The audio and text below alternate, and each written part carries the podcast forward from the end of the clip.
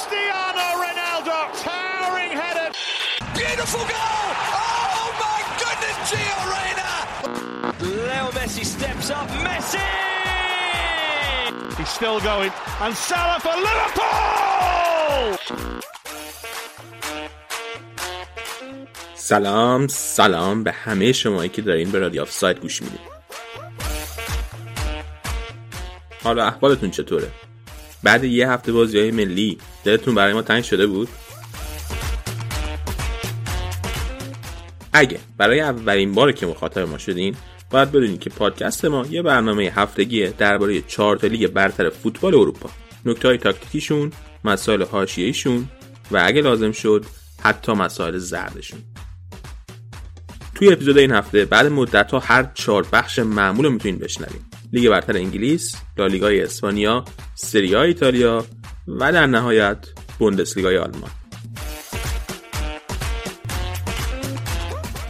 اون وسط یه بحث مفصل هم درباره ایده دو سال یک بار شدن جام جهانی داریم. با ما در تماس باشید و نظراتتون رو حتما به گوشمون برسونید. چه از طریق تلگرام، چه توییتر، چه اینستاگرام و چه حتی ایمیل. دیگه بریم و برنامه این هفته رو بشنویم.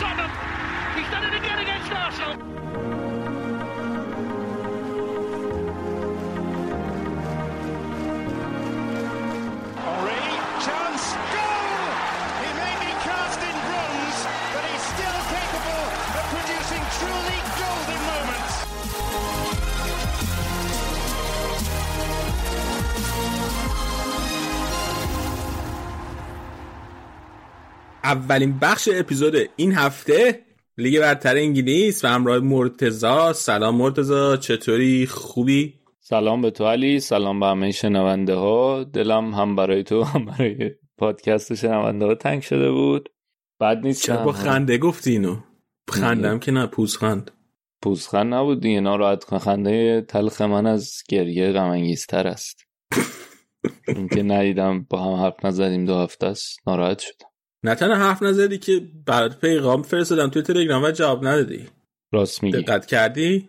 آره. خیلی کارم زشته خیلی.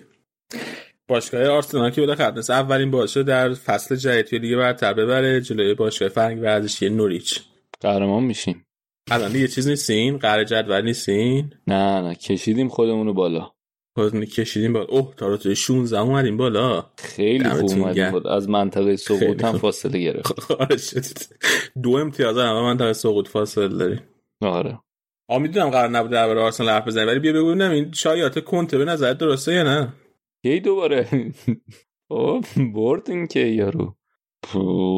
نه فکر نمی کنم مگه خیلی بعید می‌دونم.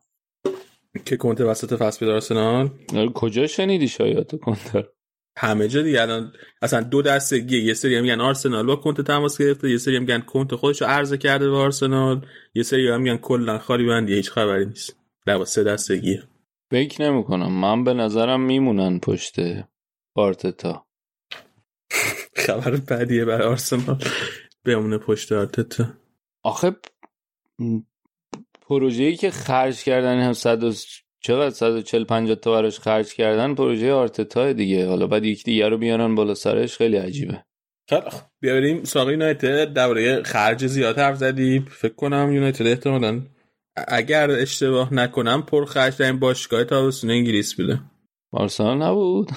آرسنال بود؟ چقدر دادن؟ برای واران چقدر دادن؟ سی و برای واران فکر کنم ایسی حدود 40 میلیون یورو. ولی خب؟ توی چیز؟ آره توی installment توی به صورت اقساط خرید فکر کنم کمتر باشه آرسنال خیلی خرج کرد okay.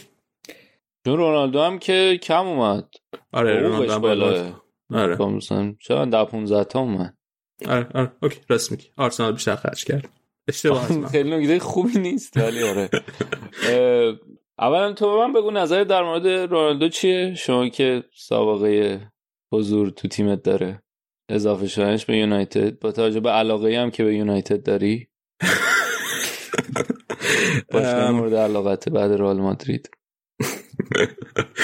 من خب کیفیت فردی خود رونالدو یه بحثه که من هیچ شکی توش ندارم که هنوزم بازیکن فوق العاده ایه حالا شاید دیگه جزو دو تا بازیکن برتر دنیا نباشه ولی هنوزم به تاپ 5 بازیکن دنیا از نظر من ولی اینکه چقدر به درد یونایتد یعنی اینکه چقدر به طور بلند مدت می‌تونه به یونایتد کمک کنه. برای من جای شک الان حس می‌کنم یه مقدار جای بازیکنهای دیگر رو می‌گیره.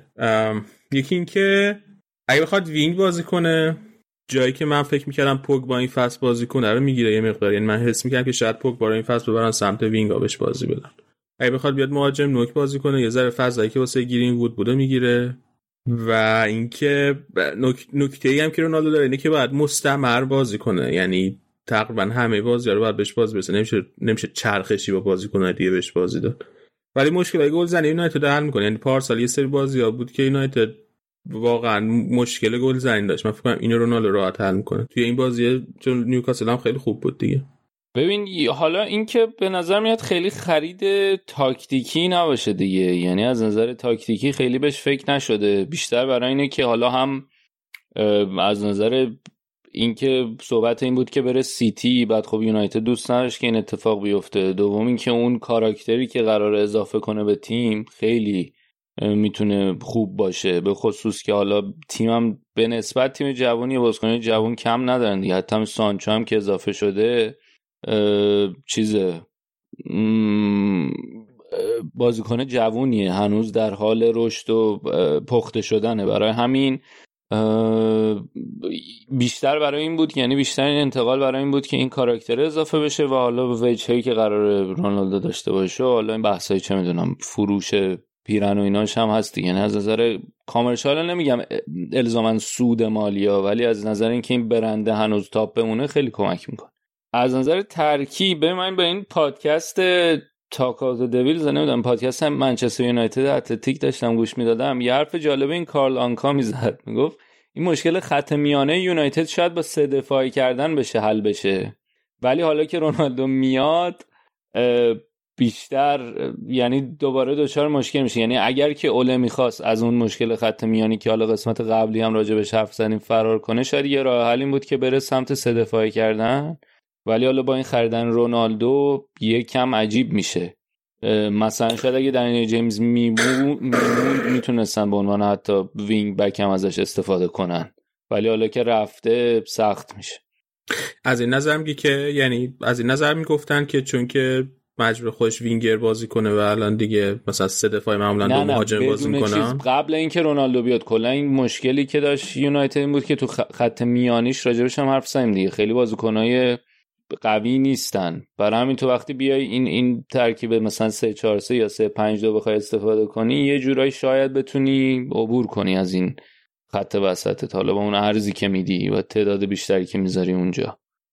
نه خب میگم چرا رونالدو جلوی این تغییر ترکیب چرا رونالدو نتونه به خاطر اینکه مثلا اگه بخوان 3 4 3 بازی کنن البته شاید هم بتونه به خاطر اینکه لازم دارن که اگه می‌خواستن 3 4 3 بازی کنن یه wing back لازم دارن. یه wing back دیگه. یعنی حالا الزاما مشکلی نیست که رونالدو اضافه شده. مشکل اینه که یکی دیگه لازم دارن و با اومدن رونالدو یه بازیکنی هم که امکان اینو داشت که به عنوان وینگ بک بازی کنه هم از دست دادن. یعنی اونا می‌گفتن دنیل جزو واسه نزد دادن که رونالدو رو گرفتن؟ آره آره. در نهایت. مجبور بودن که یعنی برای اینکه بتونن حساب کتابا رو یکم بهترش کنن مجبور بودن که بفروشن. و ولی خب قطعا رونالدو حالا همه سال اصلی که بود تو تا قبل از بازی این بود که وسط میذارتش یا نه و وسط هم گذاشتش. از اولم بهش بازی داد با توجه که حالا تو بازی های ملی هم همه رو بازی نکرده بود برای پرتغال. آمادگی اینو داشت که از اول تو ترکیب باشه. 90 دقیقه هم بهش بازی داده بود. ظاهرا اولا مسابقه کرده اون تعویض آخر با رونالدو حرف زده بود که آیا می‌خواد تعویض بشه یا نه؟ گفته بوده نه. دقیقا همین حرفی که می‌زنی این که می‌خواد چی میگن رونالدو اگه باشه می‌خواد همه دقایق رو بازی کنه. خیلی تا جایی که میشه رو می‌خواد بازی کنه. آره تا جایی که بتونه. و خب واقعا هم شروع شروع رویایی بود دیگه. حالا از حق نگذریم. درسته که حالا میدیای انگلیس هم خیلی اینو تو بوقو کرنا می‌کنن و بزرگش می‌کنن ولی واقعا خیلی بعد از چند سال دوازده سال برگشته تو هم بازی اولش دوتا گل زده. گل دومش به خصوص خیلی مهم بود که بتونه بازی رو برگردونه برای یونایتد. اصلا بعد از اون بود که بازی برگشت. خیلی خیلی از همه لاز به قول اینا فریتیل بود. یه نکته دیگه که داشت تو این بازی رونالدو این بود که حالا خیلی شاید الان بگن که دیگه اون اون پرسی که می‌تونی از بقیه بازیکن انتظار داشته باشه از جلو انجام بدن و رونالدو نتونه انجام بده. که حالا البته یه سری جا نشون می‌داد که با بازیکن کناری سعی می‌کنه که هماهنگ کنه که کیو پرس کنه. شاید یه جورایی چون خودش اینا رو دنبال می‌کنه و می‌دونه دوست داره که نشون بده که نه هنوز می‌تونه. و یه نکته دیگه حالا در راستای همین فعالیتش تو خط جلو خیلی هم میگن که دیگه خیلی محدوده به اینکه تو محوطه جریمه باشه و گلزنی کنه بیشتر. ولی از 63 تماس با توپی که داشت 8 داشت فقط تو محوطه جریمه بود تو این بازی که نشون میده که چقدر فعال بوده تو نقاط مختلف زمین. و خیلی هم با بازیکن کناری ها صحبت می‌کرد. حالا هم با گرین بود هم با سانچو. حتی یه سری جواب سانچو میگفتش که خودت بیا بزن به تو. خیلی عجیب بود. به نظر میاد که اینا جفتشون خیلی هول کرده بودن. سعی می‌کردن سری پاسو بندازن برای رونالدو. ولی نیمه دوم قشنگ یه جایی معلوم بود که داشت به سانچو می‌گفت که خودت بزن به تو. خب اینا اینا هم خیلی تاثیر داره دیگه. دو, دو تا بازیکنی هم که یونایتدیا خیلی روش روی آیندهشون می‌تونن حساب کنن و قطعا کردن رونالدو. می‌تونن چیز باشن آینده پیشرفت خوبی داشته باشن. یه نکته حاشیه‌ای هم که داشتین یه یه سوالی هم دارم اینجا. ببین فرض کن که وقتی رشفورد برگرده رشفورد هم توی این ترکیب کجا قرار می‌گیره؟ به من احساس می‌کنم که گرین وود احتمالا کمتر بهش بازی خواهد رسید و یکم اون فشاری که قبلا روش بود ازش برداشته میشه. یه نگاهشون این نیست که گرین وود کامل باشه. و اگرم که برنامهشون باشه که مثلا بخوان تو چمپیونز لیگ هم حضور خوبی داشته باشن بالاخره لازم دارن این روتیشن رو دیگه. رشفورد هم می‌دونیم که خیلی روش فشار بوده. این مشکلات آسیب دیدگی کمرش و همه این چیزها راجبش ما هم حرف زدیم تو پادکست. خیلی بخته با درد بازی کرده رشفورد و حتی تا جایی که مثلا یه سری مسئولیت ها رو مجبور بود که بندازه عقب مثلا عمل کردنشو به خاطر اینکه بتونه برای یونایتد بازی کنه. خب اینجوری یکم فشار از اونم کم میشه می‌تونه با گرین وود جابجا بشه. یا حتی چه می‌دونم حالا مارسل اونقدر خوب نیست به عنوان وینگر ولی می‌تونه اونم بیاد. از این لحاظا می‌تونه کمک کنه. که دابل پیوت این باز چون نیوکاسل پوگ با ماتیچ بود دیگه. و خب پوگ با کنار ماتیچ که قرار می‌گیره به نظرم خوبه مطمئنه. یعنی ماتیچ اون ضعف های دفاعی پوگ رو پوشش میده. ولی مسئله اینه که ماتیچ نمی‌تونه هر هفته بشه اعتماد بشه. به خصوص وقتی دو تا بازی تو هفته بازی آره می‌کنه. و اینم مشکل ساز میشه. چون که الان پوگبا رو جای دیگه نداره بهش بازی حقیقتا من پوگبا رو تو اینجا تو اینجا بیشتر دوستش دارم تا اون پست وینگر. اگرچه حالا شاید تو وینگر مثلا گل سازیش بیشتر باشه و از نظر فانتزی خیلی بیشتر به چشم بیاد. ولی من تو این پست بیشتر میپسندم و به نظرم حالا مثلا بین ماتیچ و حتی مکتامینه هم کم کم شاید بتونه اون اون قابلیت کارگر بودن رو داره اونجا. اگه حالا مصنومیت ها بذارن دابل پیوت جالبی شاید بشه. ولی الان با توجه به مهرایی که دارن و خریدی هم نکردن به نظرم چیزتره. این این گزینه پوگبا باشه و حالا یکی دیگه کنارش بهتره. نکته عجیب تر اینه که این فندبیک هم بازی نمیده. یعنی حتی حاضره که این چی بود؟ لینگارد. که حتی صحبت این نمی‌خواست تمدید کنه و دنبال این بود که جدا بشه تابستون رو بهش بازی بده ولی اون دونی فاندبیک هم یعنی بهش بازی داده ولی دیرتر از لینگارد. یعنی لینگارد مثلا یه 20 دقیقه اصلا این حرفش بود که فاندبیک می‌خواد بره و پیشنهادم داره ولی مثلا که اوله باهاش صحبت کرده گفته که این فصل بهت بازی میدم. یعنی agent فندبیک هم ولی بازم در نهایت در نهایت توی اون انتخاب انتخاب اول نبود برای تعویض جایی که حالا شاید می‌شد تعویزش کرد. و آوردش تو ولی این کار نکرد دیگه. حالا الان به نظرت بین این خریدایی که یونایتد داشته سه تا خرید اصلی داشتن دیگه رونالدو و سانچو و واران. درسته؟ کدوم آره. اینا بیشتر به نظرت مفید براشون واقع میشه تو طول فصل؟ در طول فصل. من به نظرم واران, واران. واران خیلی زوج خوبیه واسه مگوایر. یعنی مگوایر خیلی شبیه راموس از نظر سبک بازی و واران واقعا زوج خوبیه براش. آره. ببین از هم از ایناست که هم تو دفاع حالا دفاع که خیلی مستقیما کمک خواهد کرد ولی من به نظرم تو حمله هم به صورت زمینی حالا خیلی شاید پیدا نباشه ولی تو حمله هم کمک می‌کنه به پخش توپ یونایتد. اینکه مگوایر بتونه یکم با خیال راحت تر بره جلو. آره ولی یه نکته اون نکته. هم هیچی فقط می‌خواستم بگم که این دو تا یعنی هم رونالدو هم واران کاراکتر یونایتد به عنوان یه باشگاه خیلی می‌برن بالا. آره خیلی زیاد. یعنی هر دو با سابقه زیادی از جام بردن میان دیگه. آره. خیلی خیلی. بگو نکته هاشید آها یه یه مؤسسه حمایت از حقوق زنان فمینیستی به نام لول اپ یه بنری رو رد کردن از بالای ورزشگاه برای رونالدو به خاطر اون اتهاماتی که فکرم 2018 بود زدم بهش. اسم اون خانومه رو یادم رفته. خیلی زشت شد. مایورگا. آره یه همچین چیزی آره.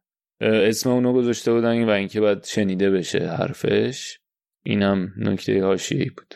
کاترین مایورگا اسمش بود. اینو قبلا درباره حرف زدیم درباره کیسش که چه اتفاقی افتاده بود. همون اپیزود آره, آره فقط تو این بازی اول اینو گذاشتن رد کرده بودن. آره. بیا بریم سراغ چلسی. چلسی هم فصل خیلی خوب شروع کرده. چلسی چطور می‌بینی؟ ببین چلسی توی این بازی می‌خوام راجع به دو, دو تا خریداش حرف بزنم که دو تا روز کاملا متفاوت داشتن.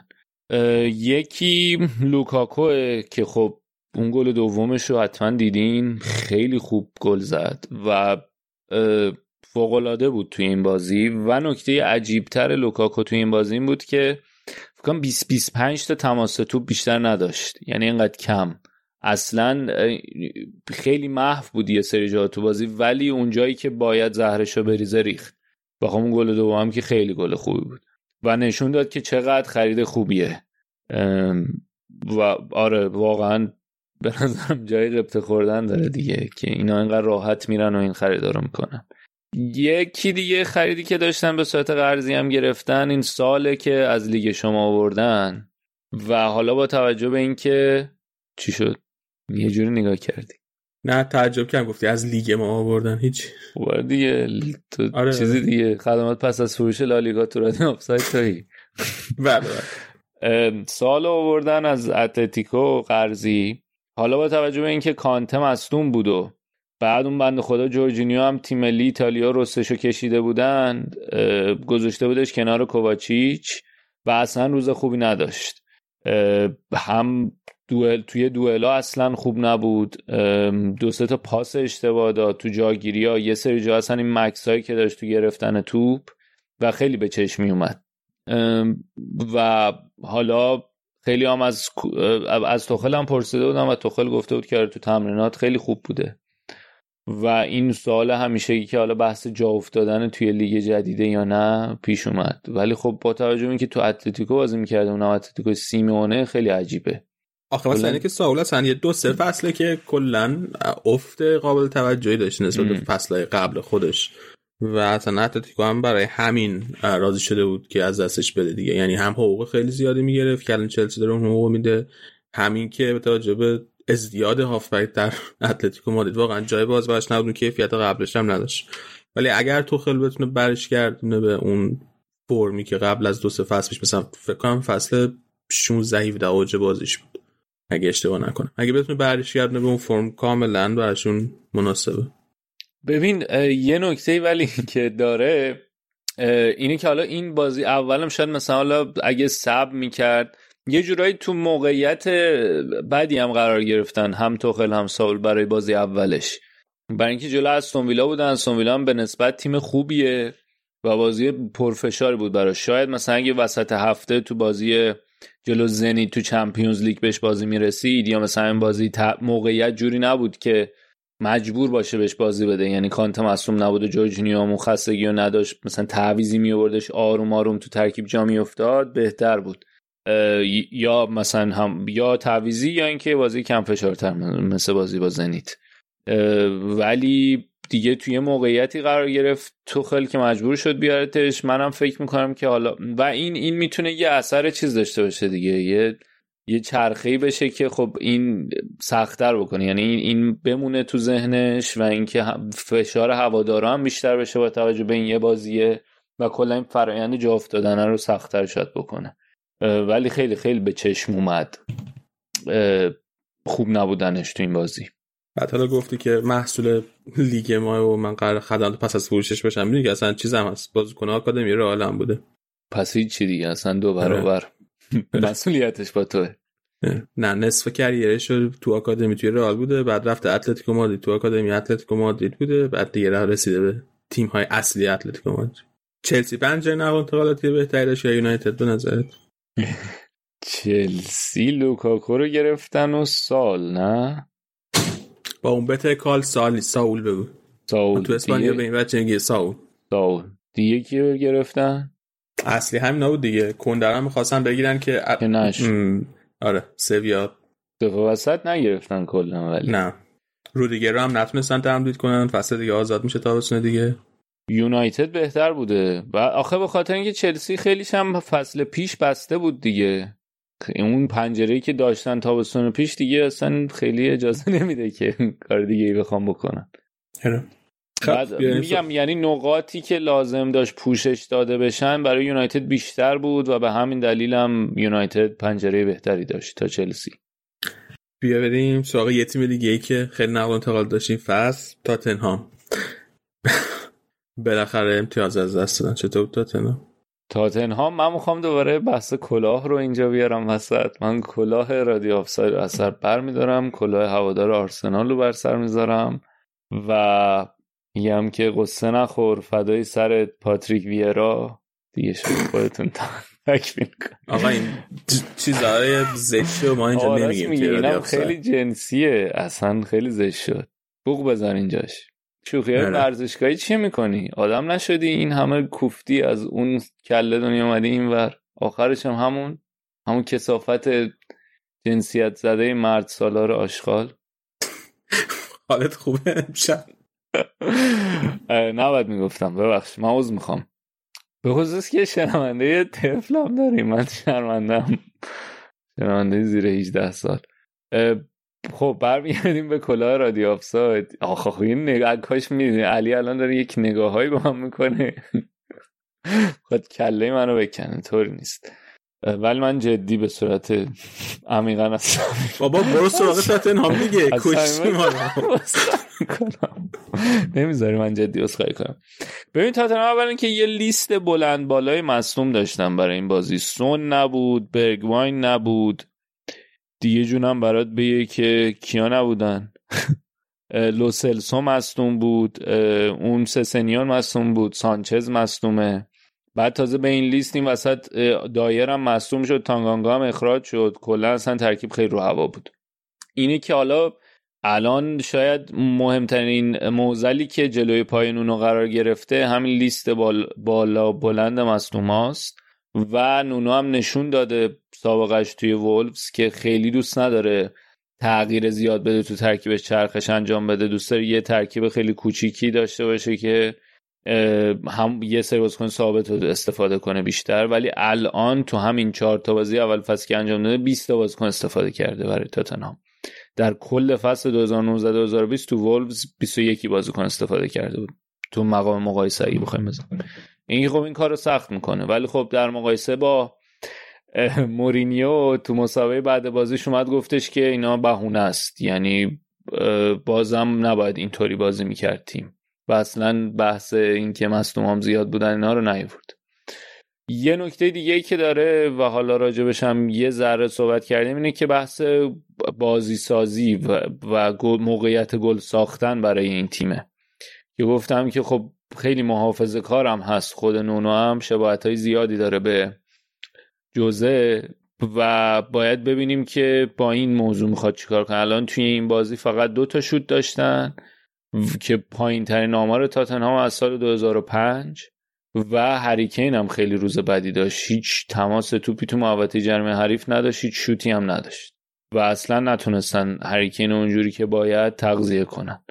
و حالا البته میگم این لیست مصدوما هم هست بعد اینم مد نظر داشت ولی خب بازم دلیل نمیشه. مثلا می‌تونست اندومبله رو بهش بازی بده ولی این کارو نکرد.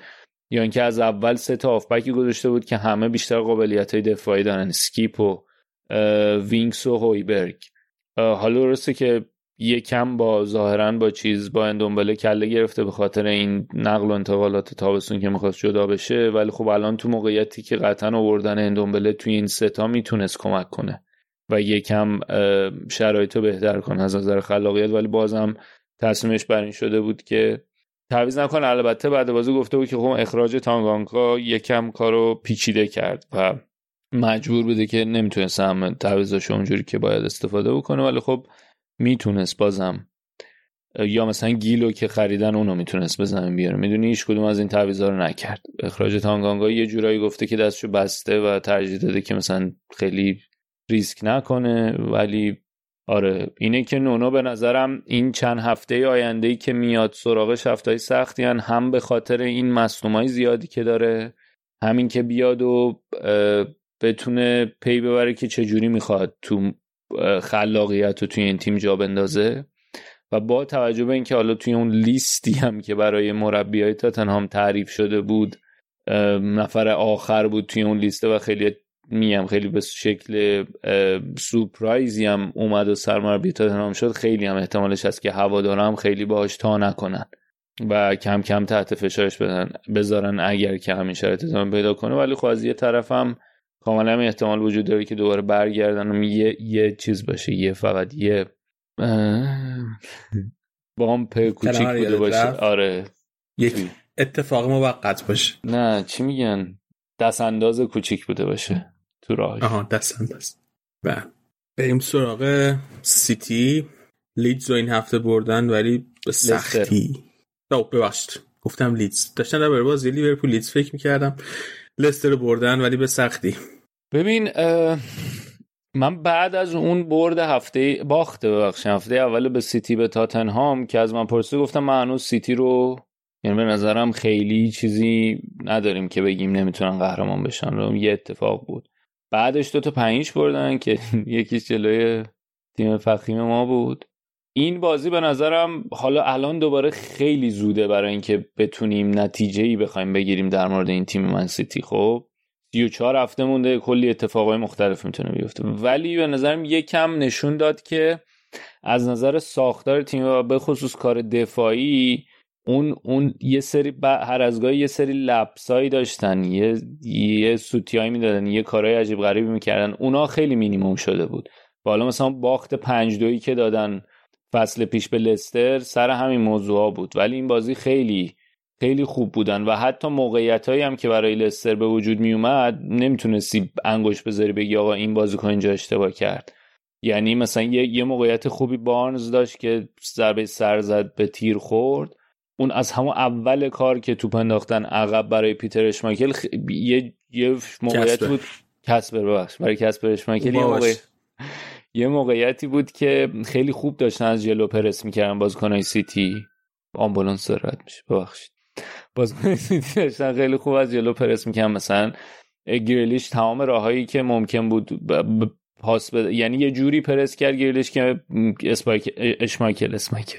اشمایکل مجبور شد پاس بلند بده ولی پاس بلندش انقدر دقیق بود و خیلی خوب از از زیر این فشار اومد بیرون. می‌دونی؟ یعنی روی نبوغ و خلاقیت اشمایکل بود که اون موقعیت پیش اومد. حالا در نهایت هم بازیکنهای دیگه و در نهایت توپ و حالا حرکت خوبی که مثلا واردی قبل به‌تر انجام داد توی اون از شروع اون حرکت که بگذریم.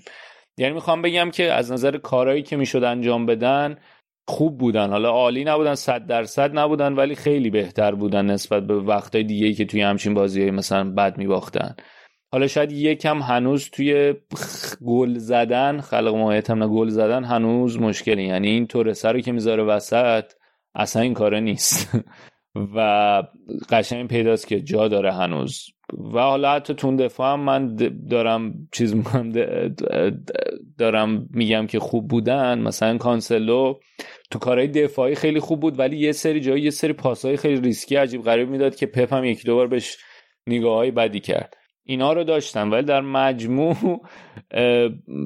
بازی قابل قبول داشت و به نظرم اگر می‌تونه یه نشونه خیلی خوبی باشه برای این سیتیه که این جاهایی که لازم دارن که تمرکز رو نگه دارن جلوی یه تیمی مثل لستر که اذیتشون کرده تو این فصل و حالا مثلا واردی که جلوی سیتی پپ ده تا گل زده تونستن انقدر خوب خودشون نگه دارن و clean sheet نگه دارن خیلی نکته مهمی بود براشون.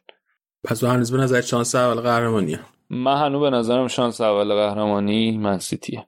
بیا یه ذرم در بازی. لیدز لیورپول حرف بزنیم. امروز بود بازیشون تازه چند ساعت تمام شده.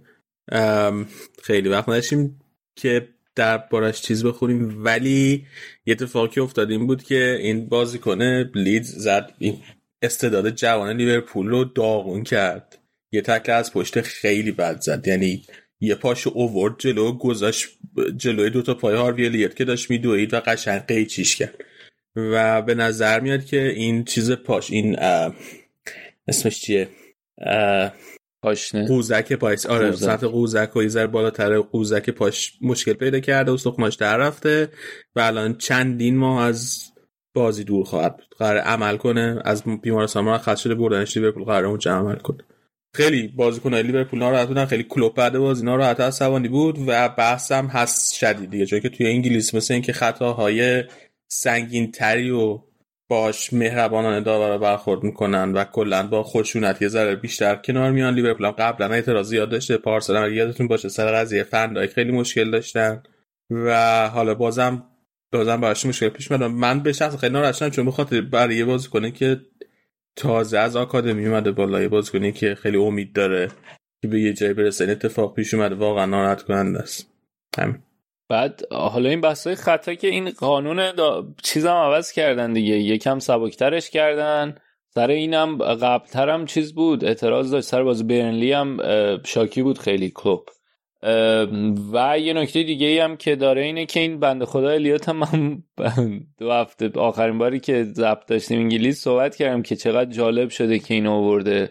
بازیکنی که قرار بود وینگر باشه رو حالا تو خط میانی با توجه بحثم این بود که واینالدمو براش بازیکنی نیاورده کلوب. آیا کار درستی یا نه؟ و اینکه کلوب مثلا ازش پرسیدن که واینالدمو می‌خوای جایگزینش چیکار کنی؟ گفته چرا نداریم همین آقای الیوت و حالا الیوت آورده. از وینگ توی خط میانی مثلا چه تأثیری داره؟ و الان این بنده خدا خیلی تکلیف بدی بود. صلاح دیدی چجوری رفت بالا سرش؟ آره. یعنی به خودش رو بازی کنه جوون خیلی بدتر هم هست چون خیلی خیلی. از در روحی هم خیلی بیشتر تاثیر می‌گیرن. برگشتش هم سخت گردونده بودن و بهش مثلا قول داده بودن که بیشتر بهت بازی می‌رسه و خیلی خیلی ناراحت کننده بود. و این تغییر پستم خیلی سخت و کلوب خیلی حساب کرده بود آره، واقعا. یعنی خوبش دقیقه داده بود الان. دقیقاً. الان تو هم اکثر بازی بهش بازی داده بود دیگه. حتی بازی قبلی آره. چلسی هم بوده. میگم حالا بازی کنن لیدز هم تا قرمز مستقیم گرفت سر این خطا. ولی اون جو لیگ وقتی خیلی خوشونت و چیز نکنه محکوم نکنه توی بازی مختلف اون وقت شانس زدن یه همچین تکلای شانس یه همچین خطایی میره بالاتر. خب این قسمت انگلیس بود. بریم یه ساعتی بکنیم. سری برمیگردیم با قسمت اسپانیا. شد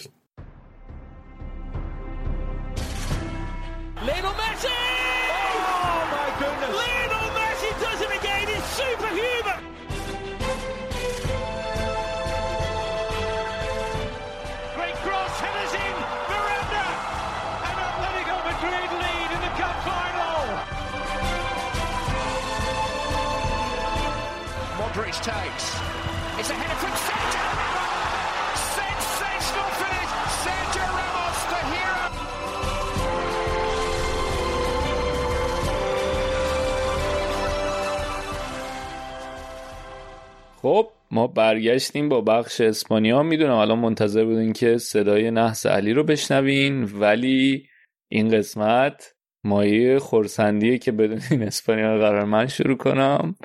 خب. ببین من می‌خواستم بذارم زیر سیبیلی رد شه ولی این خوبی که اول کار گفتی سینا گفت این خوبو نگی. چرا؟ نمی‌دونم بعضی زش میاد. ای بابا. پس این الان هر جمله که می‌خوام بگم اولش خوبه نمی‌تونم بگم. چی بگم؟ نه نه فقط فقط خوبه اول بخش رو مثل که باش درسته درسته. پس حالا بیا و علی جان برای من و شنونده ها تعریف کن که چی شد که دوتا بازی لالیگا این هفته عقب افتادن. خب خودم گفتم. ببین دو تا بازی افتاد. یکی بازی سویا جلوی بارسا یکی هم بازی ویارا جلوی آلاوس. قضیه این بود که فکر کنم توی اپیزود پیشم دربارش یه اشاره کردیم یه صحبت کردیم. قضیه این بود که یه تعدادی از بازیکن‌های لالیگا که دعوت شده بودن به تیم‌های آمریکای جنوبی به خصوص تیم‌های آمریکای جنوبی. یه سری تعداد تیم‌های اروپایی هم بودن ولی به خصوص آمریکای جنوبی.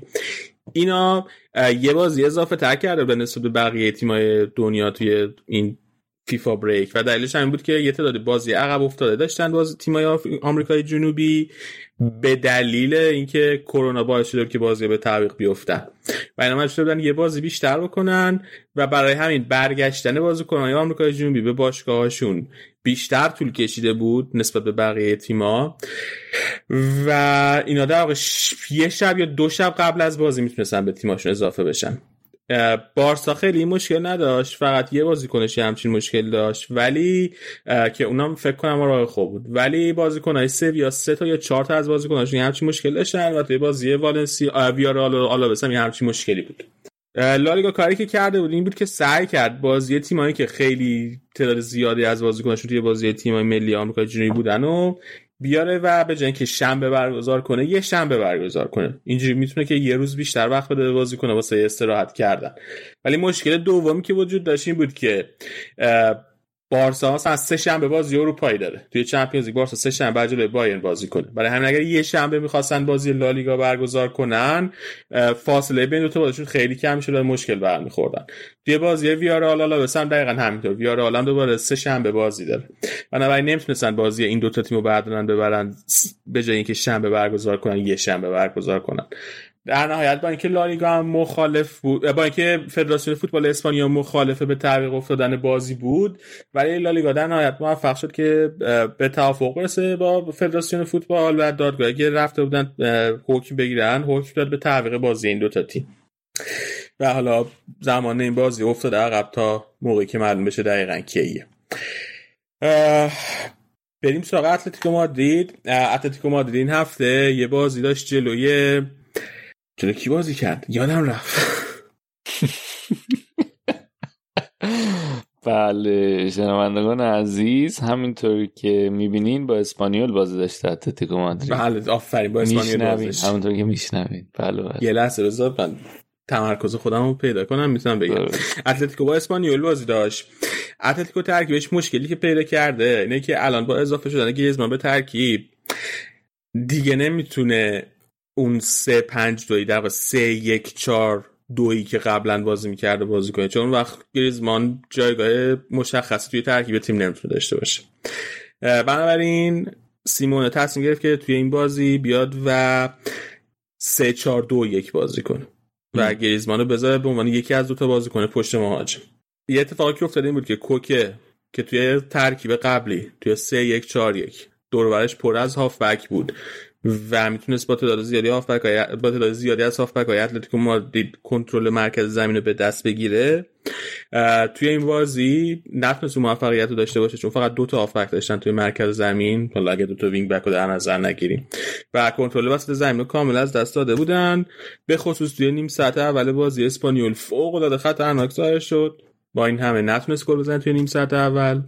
به جاش آخر نیمه اول دقیقه 40 بود حدودا که راول توماس یه گل فوق العاده قشنگ زد به اتلتیکو مادرید. یه ضربه سر خیلی زیبا تا اسپانیول یک هیچ برنده بره توی رخ نیمه دوم که شروع شد سیمونه با تقریبا یه ذره که از نیمه پیش رفتی تعداد زیادی تعویض کرد. گریزمانو برد بیرون به جاش فلیکس شروع کرد بازی دادن.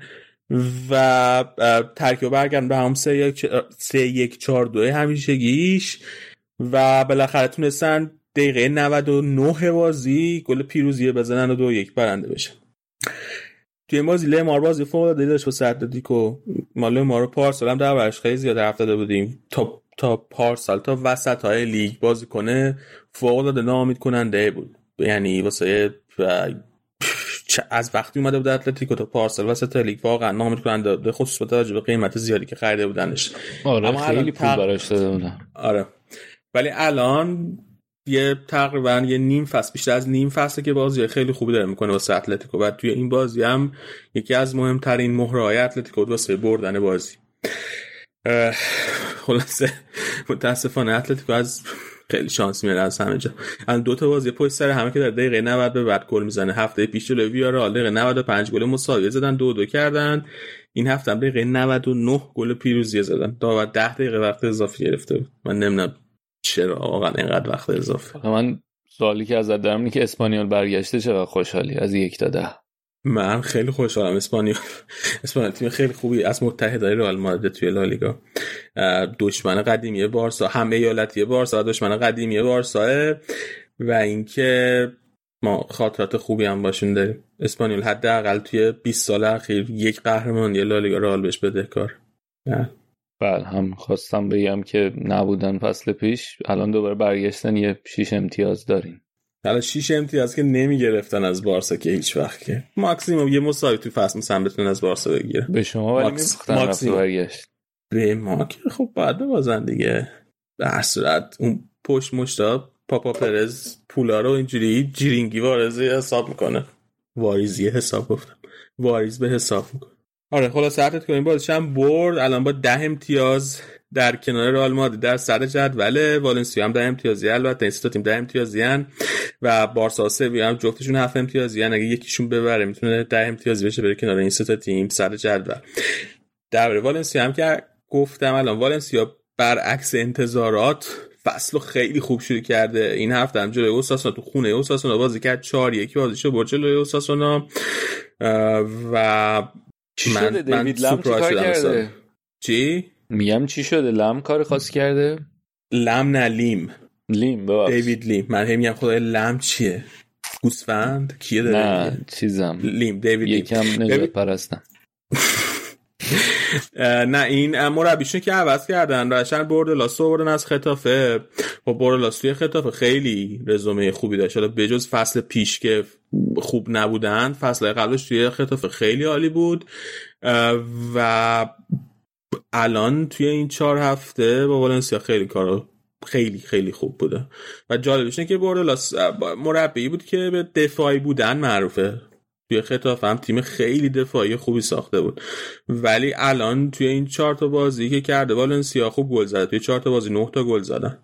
و حالا هفته دیگه جلوی رئال بازی و ببین جلوی رئال چیکار می‌کنن که خبر خوبی هم نیست دیگه. باز چون که والنسیا و رئال بازیاشون بازیشون هم توی مستای هفته دیگه. بازی این دو تا تیم همیشه توی مستای بازی سختیه. من توی توییتر داشتم فکر کنم یه اکانت توییتر فارسی هست که طرفدار والنسیا آمارش نوشته بود. توی پنج تا بازی اخیره که رال توی مستایا کرده سه تاشو باخته یه دونه برد یه دونه مساوی داشته که واقعا نشون میده که چه زمین سختیه برای خب همینو بریم رال آره بریم رال همینو.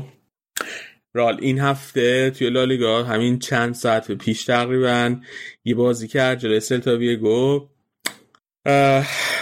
بیا اول در این با حرف بزنیم. در این با حرف نزدیم. قبل اینکه برسیم به بازی. آخرش امباپه نیومد رال ولی هواشی که درباره امباپه بود خیلی زیاد بود. اول گفتن که رال 160 میلیون یورو پیشنهاد داده که این تایید شد. هم از طرف سورسای مادریدی تایید شده بود هم از طرف سورسای پاریسی تایید شده بود هم خبرنگارای اتلتیک تایید کرده بودن که رال یه پیشنهاد رسمی 160 میلیونی به پاریس داده برای به خدمت گرفتن امباپه. که پاریس خیلی سریع رد کرد. بعدا صحبت شد به خصوص خبرنگارای مادری حرف زدن که رال یک پیشنهاد 180 میلیونی ارائه داده. این پیشنهاد 180 میلیونی یه تایید ضمنی هم از طرف خبرنگارای فرانسوی و پاریسی داشت. ولی به طور قطعی نگفته بودن که یه همچین پیشنهادی ارائه شده. و حتی دو روز مونده به پایان انتقالات گفتن که حتی رئال پیشنهاد 200 میلیون یورویی داده که این پیشنهاد 200 میلیون یورویی و این یه خبرنگار ایران انگلیسی داره اسکای اسپورت کاب سولکل. اون حتی گفته که کل. کل آره سول کل کاب کل گفته که یه پیشنهاد بالای 200 میلیون یورو رئال داده به پاریس سن ولی این به نظر میاد که این قطعا اشتباهه. ماکسیموم پیشنهادی که رئال ممکن داده باشه 180 میلیون یورو بوده با توجه به حرفی که بقیه خبرنگار رو زدن. اما پاریس سن کامل اینا رو رد کرد. یه نکته مهمی که این وسط هست اینه که به نظر میاد دلیل اینکه رئال حاضر شده یه همچی پیشنهادهای بالایی بده برای بازیکنی که فقط یک فصل از قراردادش مونده دو تا چیزه. یکی که اولا که رئال انتظار داشته که پاریس سن پیشنهاد رد کنه. یعنی رئال واقعا فکر نمی‌کرده که پاریس سن بیاد پیشنهاد رو قبول کنه. یه جور بلوف بوده که زده. و می‌خواستن به دو تا هدف برسن. هدف اولی که به با نشون بدن که ما واقعا تو رو می‌خوایم و حتی حاضرین به خاطر تو یه همچین ارقام کلانی رو پرداخت کنیم با اینکه فقط یه فصل از قراردادت مونده رقم های 160 میلیون یورو و 180 میلیون یورو پرداخت کنیم. که اینجوری دل با پر به دست بیارن و بهش اعتماد به نفس هم بدن که قراردادش تمدید نکنه با پاریس سن در طول یک سال آینده. موضوع مهم خیلی مهم دوم. از وقتی که پنجره نقل انتقالات بسته شد رسانه های اسپانیایی رسانه های مادریدی به جای اینکه درباره این صحبت کنن که فلورنتینو پرز نتونست خرید کهکشانی که می‌خواد داشته باشه رو و توی پنجره نقل انتقالاتی شکست خورد به جای که درباره این صحبت کنن به طور مرتب دارن درباره این صحبت می‌کنن که باشگاه پاریس من باشگاهی که توی یه فصل توی یه, یه پنجره نقل انتقالاتی اشرف حکیمی می‌گیره واینالدو می‌گیره راموسو می‌گیره. مسی می‌گیره دوناروما رو می‌گیره و برای همه اینا حقوقای کلان پرداخت می‌کنه و بعد یک بازیکن داره که فقط یک فصل از قراردادش باقی مونده. برای این بازیکن پیشنهاد 180 میلیون یورو دریافت می‌کنه و با این همه میاد پیشنهاد 180 میلیون یورو رد می‌کنه. و در واقع یک کمپین مطبوعاتی یک کمپین تبلیغاتی رو انداختن بر ضد پاریس سن که نشون بدن که چقدر باشگاه پاریس سن از نظر اقتصادی فرای بقیه باشگاه داره عمل می‌کنه و حساب کتابای اقتصادیش چقدر غیر شفافه چقدر عدم شفافیت داره و چقدر پول توی این باشگاه ارزشی که واسه باشگاه دیگه داره نداره. از این طریق دو تا فشار میارن. یکی اینکه برای کمپین سوپر لیگ رئال می‌تونن مفید واقع بشن؟ رئال می‌تونه بیاد به یکی ببینید دلیل اینکه ما می‌خوایم سوپر لیگو داشته باشیم. یکی از دلایلش که یه باشگاه مثل پاریس سن هر چی پول می‌خواد خرج می‌کنه و یوفا هم به هیچ وجه نمی‌تونه جلوشو بگیره. و یکی دیگه اینکه حتی اگر سوپر لیگ هم به نتیجه نرسه بالاخره رئال مجبوره که یک جوری هزینه کرده این باشگاهی که توسط کشورها دارن اداره میشن مثل پاریس سن ژرمن مثل منچستر سیتی یا باشگاهی که توسط اولیگارک های داره میشن مثل چلسی و بتونه بعد یه جوری بالاخره بتونه هزینه کرده اینا رو محدود کنه تا خودش بتونه توی رقابت توی بالاترین صد باقی بمونه.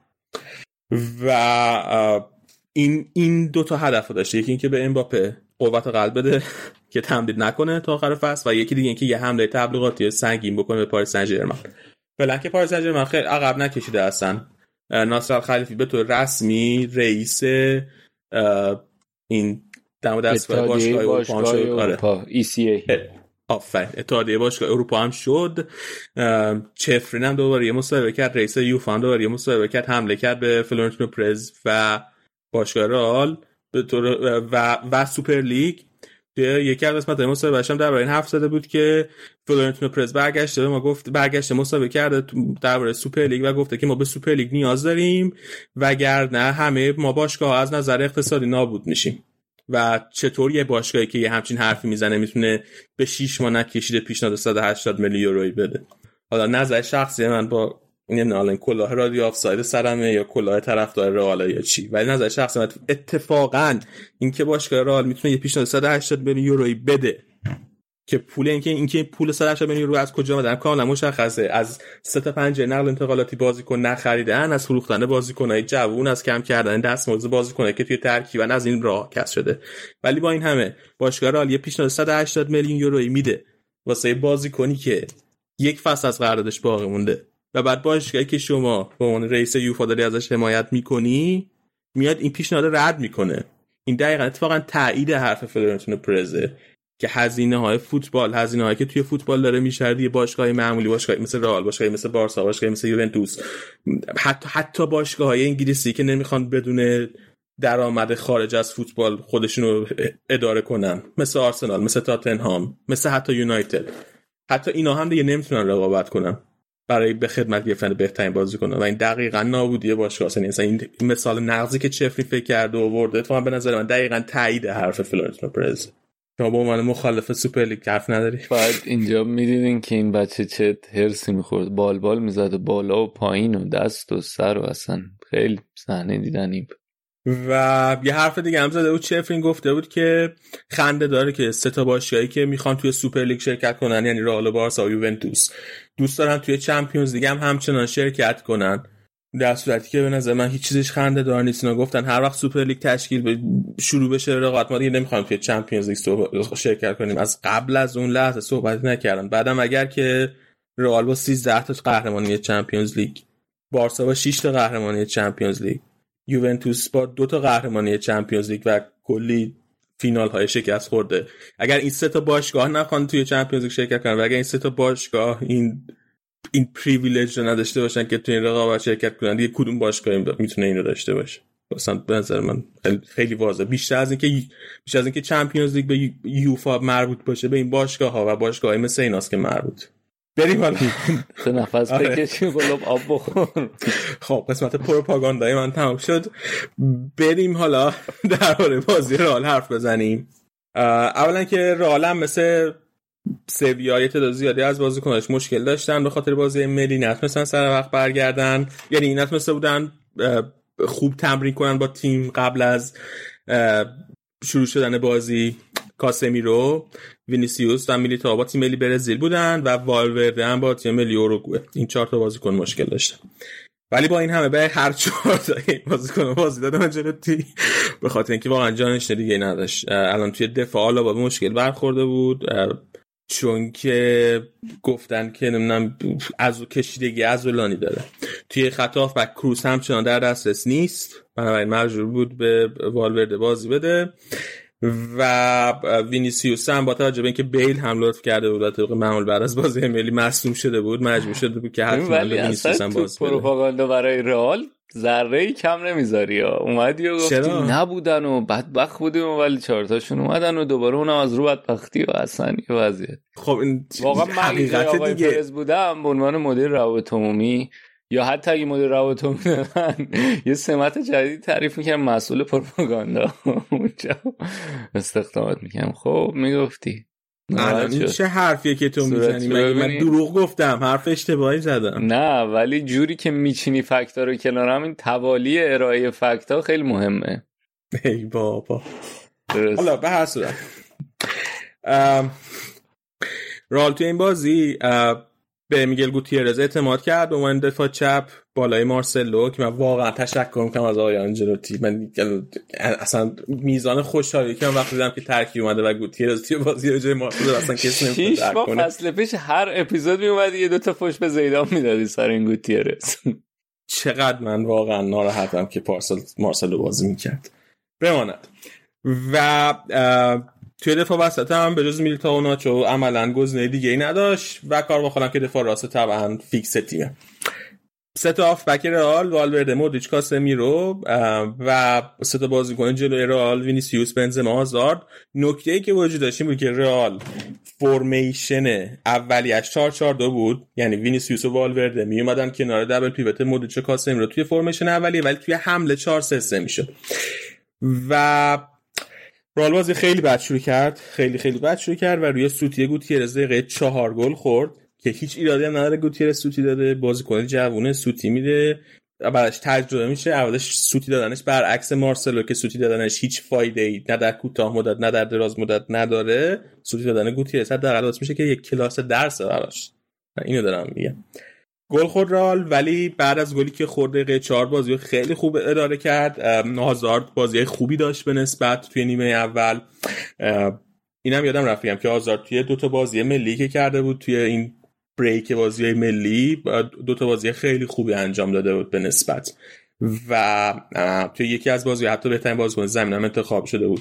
باشم مصاحبه کرده بودن گفته بودن که چرا تونستی توی بلژیک اینقدر بازی خوبی کنی؟ یکی از دلایلی که راه داده بودیم که من وظایف دفاعی ندارم توی تیم به من نداده بودن توی این دو تا بازی توی تیم ملی بلژیک. و نقش خیلی آزادتری هم داشت. یعنی میومد نقشی که توی تیم ملی بلژیک داشت بود که میومد پشت مهاجم قرار می‌گرفت بین خطوط بازی می‌کرد توی وینگا توی کنار قرار نداشت. توی این بازی هم تا حدودی اینجوری بود. یعنی یه ذره عقب‌تر از بنزما بین خطوط بازی می‌کرد و خیلی روی کناره های زمین نبود. ولی کاری که آنجلوتی توی این چند تا بازی کرده و قبلا در صحبت کردیم این شناوره بازی رئال خیلی شناوره یعنی یعنی چی؟ یعنی اینکه بازیکنای رئال خیلی زیاد جاشون عوض می‌کنن. توی این بازی سمت چپ وینیسیوس و گوتیرز به طور مرتب جاشون عوض می‌کردن که کدومشون لب خط بازی کنه کدومشون بیاد توی نیم فضا بازی کنه. از طرف دیگه وینیسیوس با بنزما جاشو عوض می‌کرد. بنزما با آزار جاشو عوض می‌کنه می‌کنه. آزار با والورده جاش عوض می‌کرد. والورده با کارواخال ممکن بود جاش عوض کنه. توی double pivot مودریچ کاسمیرو یکیشون یه ذره عقب تر میشه سم میشه یکیشون یه ذره رفت جلوتر اینو هی عوض می‌کردن. یا حتی توی وقتی توی دفاع بودن اینکه کدوم سمت چپ زمین وایسه کدوم سمت راست. اینو هی عوض می‌کردن. و این خب تاثیر داره. تاثیرش توی گیج شدن بازیکنهای حریفه. یعنی اگر بخوان دفاع نفر به نفر بکنن باز بشه گیج بشن. و همین دیگه. تاثیرش توی اینه که بازیکنهای حریف گیج میشن. بعد گل اول تونست گل مساویه بزنه. یه پاس خیلی عالی از والورده به بنزما که توی محوطه جریمه توپ رسید بهش و تونست گل مساویه بزنه. اما دوباره گل دوم رو اول تونست تا گل بزنه. همون اواخر نیمه اول بود تقریبا دقیقه 40 بود فکر کنم حدودا. و این گل مقصر اصلیش ناچو بود که توی جایی که نباید یک تکل بی احتیاط زد و توپ رو نتونست بگیره روی اون تکلش. پشتش فضا ایجاد شد و مقصر درجه دومش آزارد بود. توی سر این گل آزارد اومده بود لب خط. گوتیرز اومده بود توی نیم فضا قرار گرفته بود و آزارد فراموش کرد که با بازیکنی که قرار بود همراه اون بازیکن باشه اون بازیکن رو دنبال کنه رو دنبال نکرد یه لحظه. و بازیکن از دستش فرار کرد. یه فضای زیادی هم که ناچو ایجاد کرده بود خالی بود و سلتا بتونست گل دوم بزنه. رفت نیمه دوم. نیمه دوم رو عالی شروع کرد. یه سانتر عالی داشت گوتیرز که نشست روی کله. بنزما بنزما واقعا با ضرب سر فوق العاده. یعنی این ضرب سر اصلا فقط دقت بود. هیچ قدرتی توش نداشته بود. با دقت هرچه تمام تر توپو زد به گل و بازی دو دومون کرد. و بعد از اونم دیگه کار خیلی آسون شده بود. یه دونه گل وینیسیوس زد یه حرکت خیلی عالی مودریچ داشت که عملا از وسط زمین بازیکنای سلتا ویگو یکی دو تاشون دریبل کرد. بقیه‌شون هم هی هیچ کدوم نمیمدن تو ازش بگیرن چون نمی‌تونستن پیش بینی کنن که دقیقا می‌خواد چیکار کنه. هی کردن فاصله خودشون از مودریچ حفظ کنن. تقریبا تا خط 6 قدم مودریچ پا به توپ رفت یه شوت زد. بازیکن دروازه‌بان سلتا ویگو. گرفت توپو و بعد کاماوینگا از روی rebound توپ توپو گل کرد. این بازی اولین بازی کاماوینگا هم بود برای رئال. اولین حرکت کاماوینگا توی بازی این بود که یه دیپ که شوی زده بازیکن سلتا ویگو. خیلی قشنگ بود و توی بازی اولش واسه رئال گل زنی هم کرد که خب خیلی عالیه. و الان درباره کاماوینگا بحثی که اصلی اینه که هم می‌تونه پست 6 هم می‌تونه به عنوان یه هافبک تخریبی خیلی خوب بازی کنه. هم می‌تونه به عنوان یه هافبک box to box هافبک شماره 8 خیلی خوب بازی کنه. و باید دید که آنجلوتی تصمیم می‌گیره توی چه پستی بیشتر ازش استفاده کنه. توی این بازی توی دقایقی که توی اومد توی زمین به عنوان پست شماره 8 بازی کرد. یعنی کاسمیرو توی زمین بود هنوز کاسمیرو پست شماره 6 رو بازی می‌کرد. ولی کاملا ممکنه به عنوان شماره 6 هم ازش استفاده کنه در آینده آنجلوتی. و آخرین گل بازی هم یه پنالتی خیلی خوب که وینیسیوس دوباره گرفت از بازیکنهای حریف و در نهایت پنالتی که حاج کریم بنزما گل زد و تونست هتریک کنه توی این بازی. خیلی خوب بود خیلی امیدوار کننده بود. به جز به جز اشتباه دفاعی که نیمه اول داشتن اگر در نظر نگیریم نیمه دوم فوق العاده خوبی داشت رال توی خط حمله عالی بازی کنم هم وینیسیوس خیلی خوب بود توی این بازی هم بنزما فوق العاده بود. آزاردم نیمه اول خوبی داشت به نسبت. و مدریچ هم که عالیه. تازه اینا هنوز کروس بر نگشته خط دفاعمون مصدوم زیاد داره. و من امیدوارم به این تیم که این فصل فصل خوبی داشته باشه. ایشالله. ایشالله. ما که بخیر نیستیم. خیلی خوب. این بود بخش اسپانیا. وسط هفته رئال قراره با اینتر بازی کنه. بارسا هم قراره با بایرن بازی کنه. ببینیم این دو تا بازی چی میشه تو چمپیونز لیگ. و هفته دیگه هم که دوباره بازی داریم. رئال رئال با کی؟ رئال با یادم مثلا هفته دیگه بازی با کیه. حالا گفتم توی برنامه هفته دیگه والنسیا که قراره با رئال بازی کنه. و از اون طرف بارسا هم بازیش با گرانادا خواهد بود. بریم یه سرعتی بکنیم مرتضی اگه موافق باشی. و ما دو توی این اپیزود نیستیم ولی قسمت ایتالیا و قسمت آلمان رو الان سینا و آراد میان مفصل براتون ارائه میدم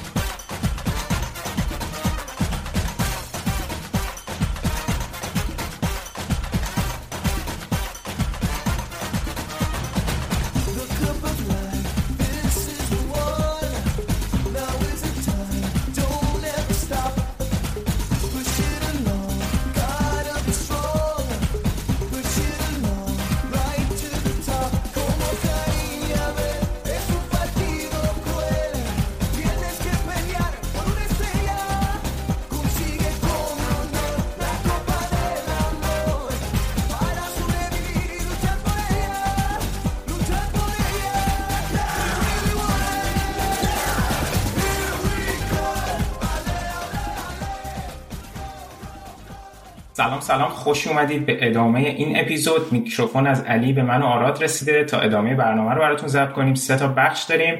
اول می‌خوایم یه پرونده خیلی جمع جور در مورد تغییراتی که فیفا می‌خواد برای برگزاری جام جهانی انجام بده صحبت کنیم. یعنی برگزاری دو سالانه جام جهانی و بعدم طبق روال اپیزودهای دیگهمون میریم سراغ سری آ و بوندسلیگا. الان آراد با من اینجاست. سلام آراد. چطوری؟ چه خبر؟ سلام سینا جون. سلام همه کسایی که به ما گوش می‌دید. من خیلی خوبم. امیدوارم شما هم خوب باشید.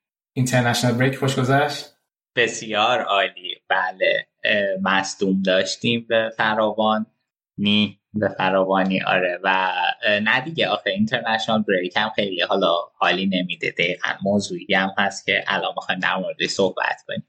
دقیقا. حالا تو که تازه این همه بازی ملی رو بیشتر پیگیری می‌کنی یا حالا هم تو هم نوید فکر کنم خیلی بیشتر از همه پیگیرم منم پیگیرم البته راستشو بخوام. ولی بازم رو مخه دیگه. به خصوص اینایی که اول فصل خیلی رو مخه. آره دقیقا دقیقا. آره حالا بریم راجع به این تغییری که فیفا می‌خواد توی مسابقات ایجاد کنه صحبت کنیم.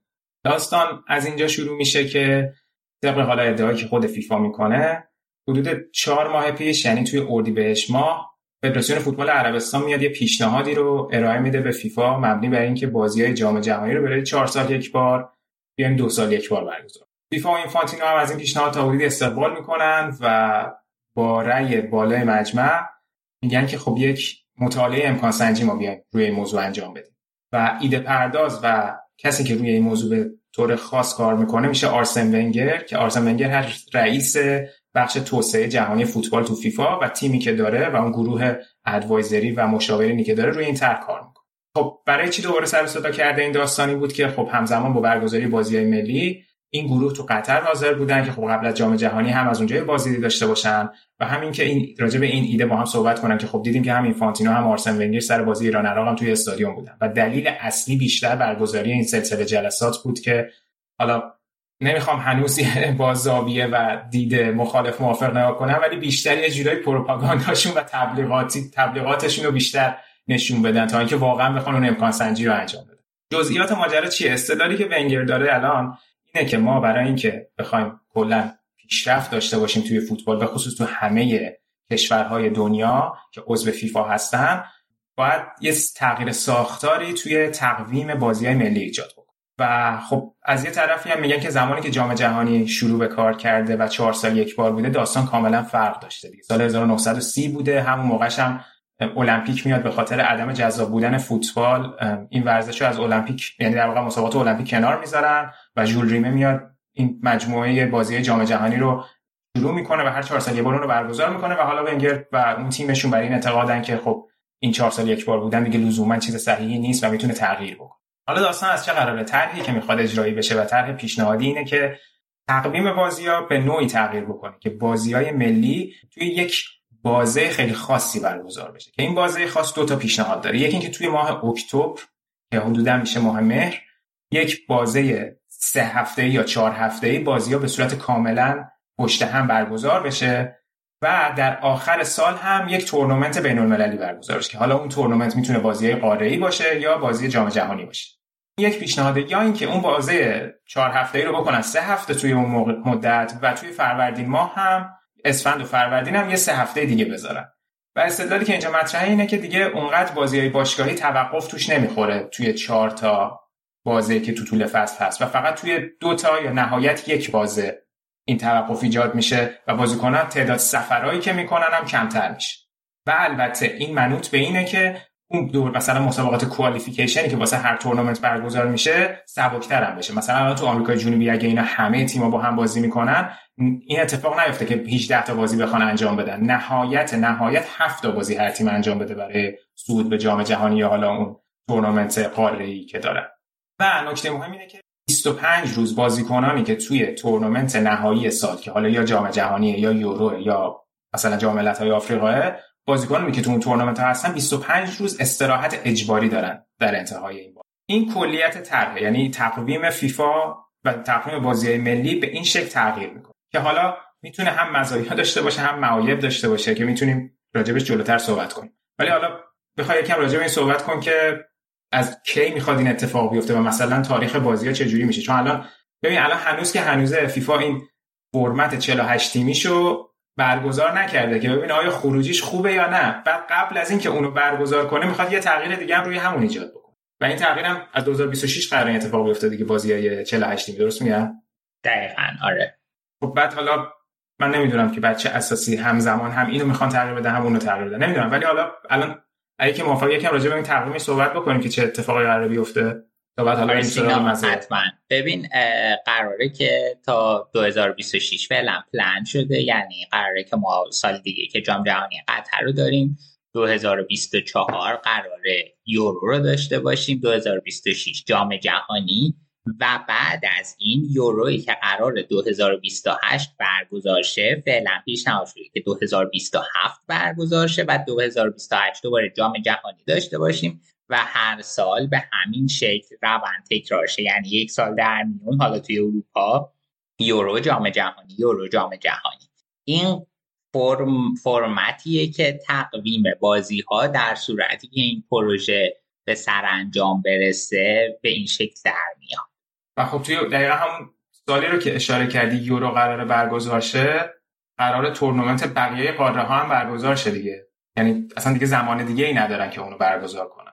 خب این و خب این خودش یکی از اون ایراداتیه که می‌گیرن که خب شما وقتی همه این تورنمنت ها رو همزمان می‌خوای برگزار بکنی از اون جذب اسپانسر اون جذب تماشاگر همه اینا تاثیرگذاره دیگه. یعنی اینا روی هم تاثیر می‌گذاره. تازه چهار سالش هم المپیک هم باز میفته توی همون سالی که تورنمنت های قاره برگزار میشه. یعنی فیفا باز دوباره اینجا خودش رو جدا کرده. یعنی فیفا تورنمنتش سالی برگزار میشه که نه المپیک هست نه تورنمنت قاره هست ولی بقیه همه همزمان باید توی یه تابستون برگزار دقیقا. ببین دقیقا در مورد این نکته ای که گفتی هم باز یه argument موازی باهاش همینه که خیلی سریع دچار یه اشباعی اش... حالت اشباعی پیش میاد که مثلا چقدر ما آلمان آرژانتین ببینیم هر سال مثلا حالا هر دو سال آلمان آرژانتین دیدن اون قضیه هم شاید جذاب نباشه که خود آرسن ونگر در مورد این و حالا چیزی که تو الان گفتی قبل میگه که مثال Champions League رو می‌زنه. میگه که Champions League ببین الان داره هر سال برگزار میشه. هم sponsoring ش داره که sponsoring خیلی خوبیه و هم جذابیتش داره. یعنی مثلا ما اگه امسال Champions League این اتفاق بیفته سال بعد هنوز برامون جذابه که سری Champions League شروع شه می‌خوایم ببینیم. دقیقا ولی خب کلا ماهیت بازی باشگاهی و بازی ملی رو اینجا باید به نظرم همیشه تفاوتی براش قائل بود دیگه. آخه مثلا بازی بازی باشگاهی بازیکنان توش جابجا میشن. هر سال یک مربی جدید با یک سری بازیکن کاملا جدید ممکنه بیاد و همین ممکنه باعث تفاوت و ایجاد جذابیتش باشه. ولی اونقدر چرخش بازیکن شما توی دو سال یک بار یا حتی چهار سال یک بار توی یک نسل تیم توی جام جهانی نمی‌بینیم و کلا هم یه نکته که هست اگه دقت کنیم این اتش و این تمپویی که سر جام جهانی توی مردم به وجود میاد بعدش هم خیلی زود فروکش می‌کنه. یعنی به محض اینکه جام تموم میشه دیگه کسی واقعا اهمیتی برای اون جامی که تموم شده قائل نیست. و به خاطر همین همین نکته ای که میگی دقیقا همینه. یعنی شاید دو سال یک بارش کنن همین جذابیتی هم که یهو توی چهار هفته برای همه ایجاد میشه شاید کمتر و کمتر بشه. خیلی ریسک بالایی داره اینه. درسته. همون جور که حالا خود هم اشاره کردی خیلی اتفاق بوی کامرشال بودن میده دیگه بوی کن لطفا. دقیقا آره تجاریه کاملا تجاری قضیه. ببین قضیه الان دعوای یه مقداری به نظر می‌رسه فیفا و یوفا هم این پاش وسط دیگه. در واقع همه این جز... بیشتر این جذابیت از سمت یوفا داره. یعنی تماشاگرایی که بازی تورنمنت های اروپا رو می‌بینن این بخش تجاری رو دارن رقم می‌زنن. و اگه یه مقایسه بکنیم بین درآمدی که فیفا و یوفا داره می‌بینیم بیشترین درآمدی که فیفا می‌تونه توی یک سال ثبت بکنه خب تو سالایی که جام جهانی برگزار میشه. خب توی الان من آمار که نگاه می‌کنم توی 6 سال اخیر به جز 2018 تو سالهای دیگه فیفا ضرر داده. در حالی که برای یوفا خیلی انقدر این تفاوت محسوس نیست. و تنها توی سالی که جام جهانی برگزار شده درآمد فیفا از یوفا بیشتره.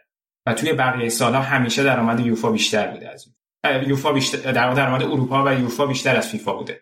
و برای همینه که فیفا می‌خواد از این موقعیت استفاده بکنه و اون دو سال دو سال رو برگزار بکنه. و خب دیدیم که الان چفرین هم و همینطور اون گروه فدراسیون های آمریکای جنوبی هم خیلی شدید مخالفت کردن با این موضوع. خب طبیعی هم بود. مشخصا الان یک جنگی بین این دوتا دیگه. یعنی اونم نمی‌خواد چفرین هم نمی‌خواد که اهمیت یورو خودش کم بشه. و احتمالا فدراسیون های فوتبال اروپایی هم از این قضیه شاکی خواهند بود. متا نکته ای که هست اینه که توی اون مجمع فیفا یه اکثریتی با این موضوع موافقن و دلیلش هم اینه که اون کشورها اصلا به جام جهانی نتونستن تا حالا صعود بکنن. الان از 200 خورده ای عضوی که فیفا داره فکر کنم فقط 70 یا 80 تاشون تونستن در کل ادوار جام جهانی حاضر بشن. و اون کشورهایی که کمتر شانس حضور رو دارن از این طرح استقبال می‌کنن به خاطر اینکه با افزایش تعداد بازی ها بالاخره به افزایش تعداد تیم‌ها اون موقع شانس حضورشون هم بیشتر میشه دیگه. الان مثلا دیدیم که فدراسیونال فدراسیونای بنگلادش و فکر کنم ویتنام بود و دو تا کش سریلانکا و یک کشور دیگه از آسیای شرقی مثلا بیانیه‌ای نوشتن که آره ما از این موضوع استقبال می‌کنیم کشور آفریقایی استقبال کردن. و البته استدلال آرسن هم همینه یعنی میگه که برای اینکه فوتبال بخواد پیشرفت بکنه توی سرتاسر سر جهان خب اون دپارتمانی که آرسن رئیسشه برای پیشرفت و توسعه فوتبال تو کل جهانه.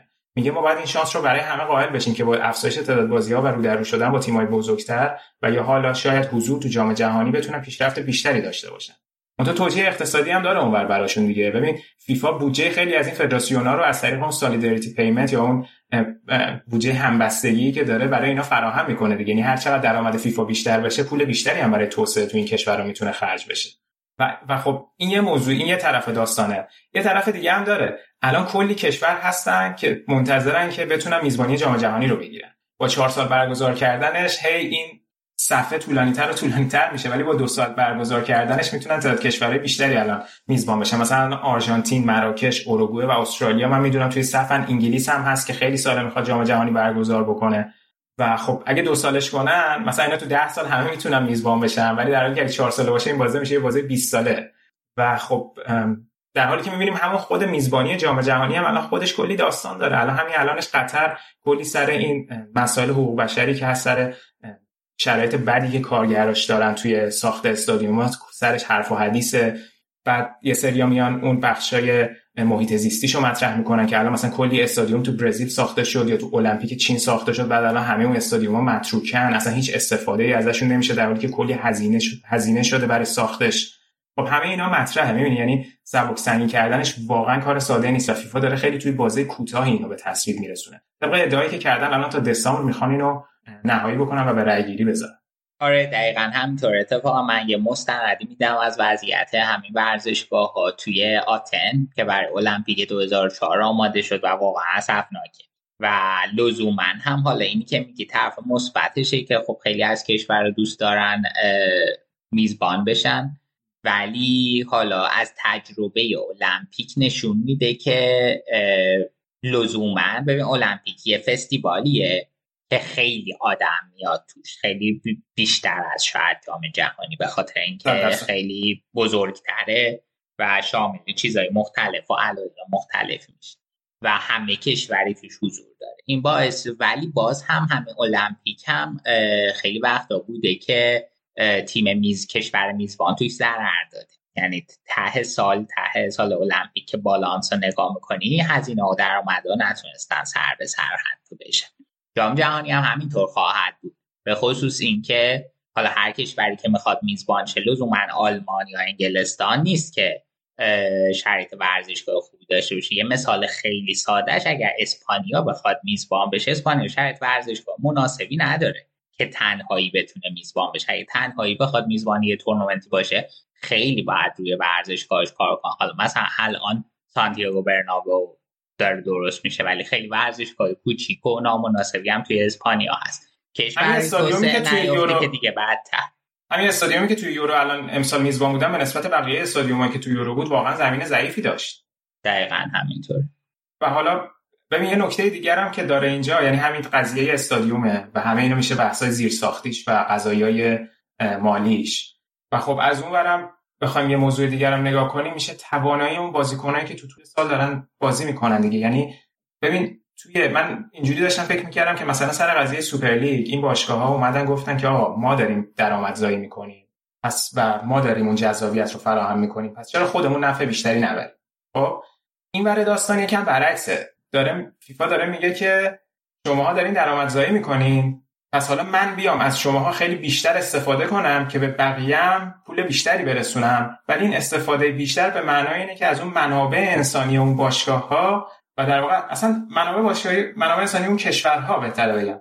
دارن بیشترین استفاده رو می‌کنن که قشنگ می‌تونه از یه جایی بزنه بیرون. الان همین الانش با همین تقویم بازیکن کلی آسیب می‌بینه حالا درست آرسن میاد میگه که من تعداد رفت سفرها رو کم می‌کنم. و واقعا اون آماری که داده بودن مثلا یک بازیکن آرژانتینی که باید سفر کنه با آمریکای جنوبی و توی چمپیونز لیگ هم هست اون مقدار سفری که می‌کنه مقدار مسافتی که سفر می‌کنه نصف میشه با این با این طرحی که الان فیفا ارائه داد اما خب این بازیکن دائم درگیر یک تورنمنت بزرگ در آخر سال و کاملا اون 25 روز استراحت اجباری می‌تونه پیشفصل تیم‌ها رو از بین ببره.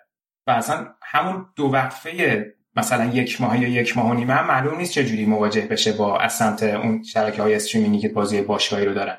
من نمیگم که الان شرایط کنونی ایدئاله واقعا هممون می‌دونیم ایدئال نیست. یعنی الان همین مسئولیت ها پدر تیم و بازیکن رو در آورده. همین الانش همین سر قضیه که برزیل و آمریکای جنوبی داشتن. چقدر تیم‌ها متضرر شدن تا لحظه آخر نمی‌دونستن این هفته بازیکناشون می‌تونن بازی کنن یا نکنن یا اصلا دیر رسیدن.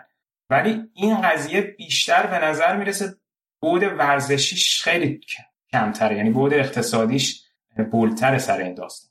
و, و حالا می‌بینیم که خیلی هم فوتبالیست های سابق حمایت کردن اینجور که دو کارگروه هایی که داشتن و تو توش صحبت کردن. آره دقیقا رونالدو نازاریو بوده و پیتر شمایکل که خیلی حمایت کردن از این طرح. گفتن که این طرح خیلی خوبیه حتما بعد اجراش رونالدو گفته که خب این یه چیزیه که یه فستیوالیه که خیلی به هوادارا کیف میده. خب چرا که نه دو سال یه بار برگزار بشه. بعد همه اینا توی یک program ی هم به نام FIFA Legend Program که خب در عضو یه جورایی عضو فیفا هم. یعنی فیفا به اینا مثلا عضویت اینو داده. بعد به قول این طارق پانجا که برای نیویورک تایمز می‌نویسه میگه چجوری میشه یک گروه 80 90 نفره هیچ کدومشون مخالف این موضوع نبودن. همشون موافق بودن. و قبل از برگزاری همه این جلسات می‌دیدیم که یایا توره و ماسکرانو و مایکل اوون همه و همه توی رسانه ها خیلی خودجوش حمایت می‌کردن بدون اینکه اشاره بکنن که اینا بخشی از این program ن. و می‌خواستن که مثلا توی مدیا اینجوری نشون بدن که بازیکنای فوتبالی که هوادارا دوستشون دارن همه موافق این طرح. حالا بازم الان نظرات بین مربیان متفاوت بوده. مثلا کلوب خیلی شدید مخالفت کرده. ساوثگیت خیلی نظر خونسایی داده بود. فکر کنم خیلی سیاستمدارانه جواب داده بود. چون می‌خواست مثلا رابطه‌اش یکم با آرسن حفظ کنه.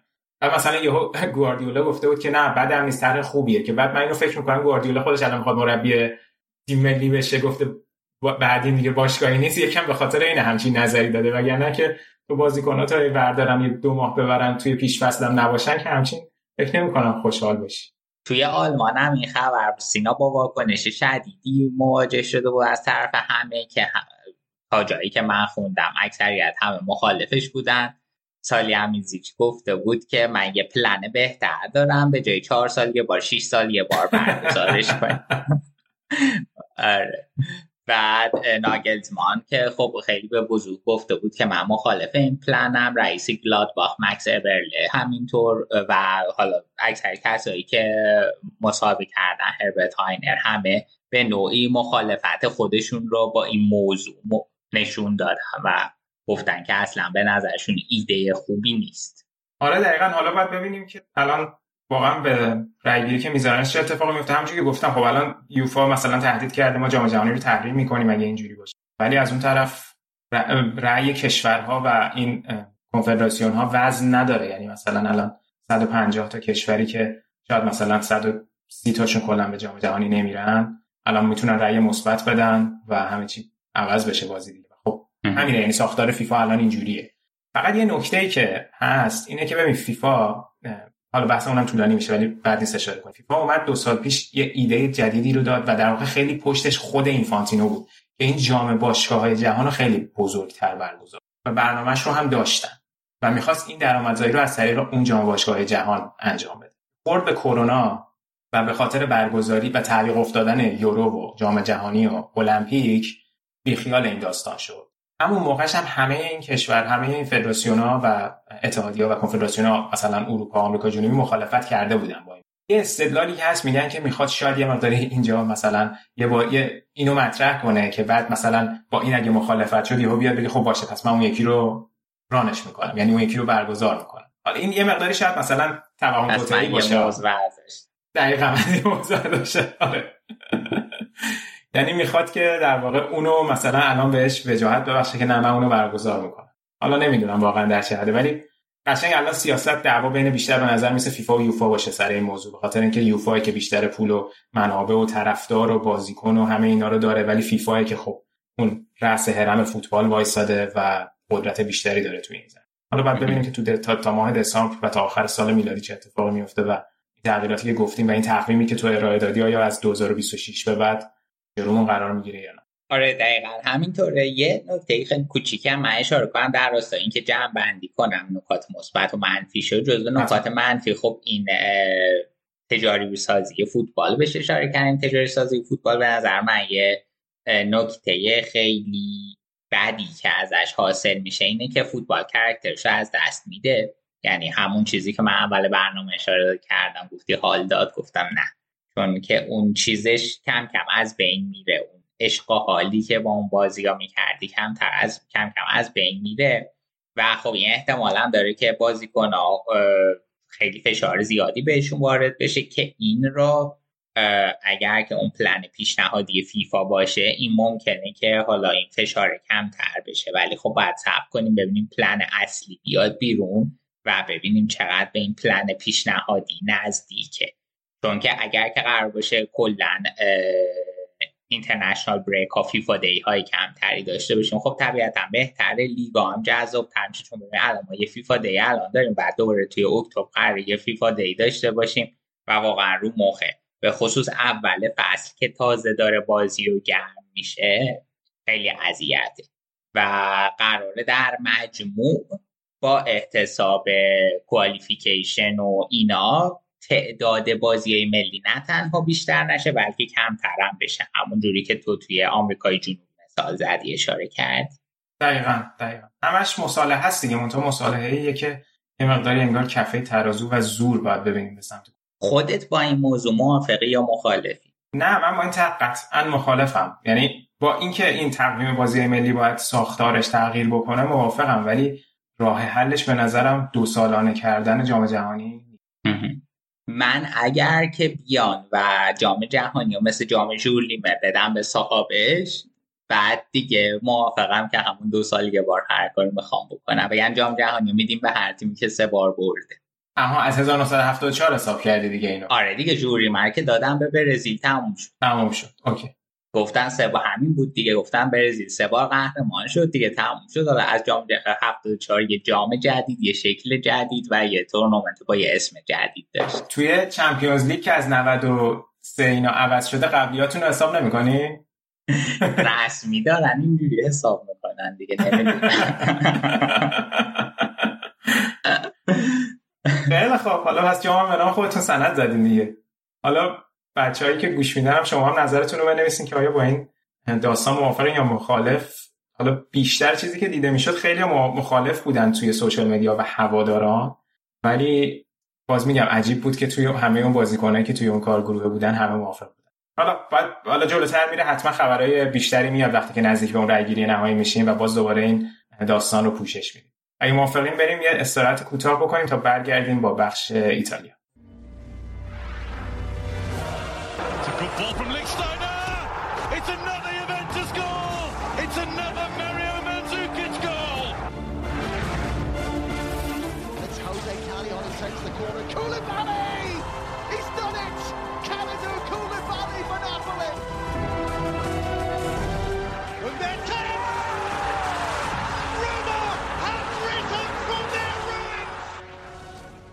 خب برمیگردیم با بخش ایتالیا. من اینجام به جای علی الان علی خوابه. ما که این برنامه رو ضبط می‌کنیم و سعی می‌کنم با سوال های جذاب سینا رو به چالش بگیم بذار چیزی که به علی می‌خواستم بگم و بگم. گفتم هی به علی گیر دادم من اخیرا اولش نگو خب تو هم گفتی خب بعد علی به مرتضی هم گفت نگو خب نمیشه. یعنی یه جوری خب گفتن. حالا وسطش رو نگی. شروع کنم و بعد. دنبال یه نقطه همیشه میگرد آدم که قلاب حرفش رو به اونجا بندازه و شروع. کنه. هیچ دیواری هم از دیوار خوب کوتاه‌تر نیست. نیستش. من خودم مثلا هم خیلی میگم. جمله هم دقت کم زیاد میگم مثلا مثلا آره اینم باید روش کار کنیم. بسیار خوب. پس میریم سراغ.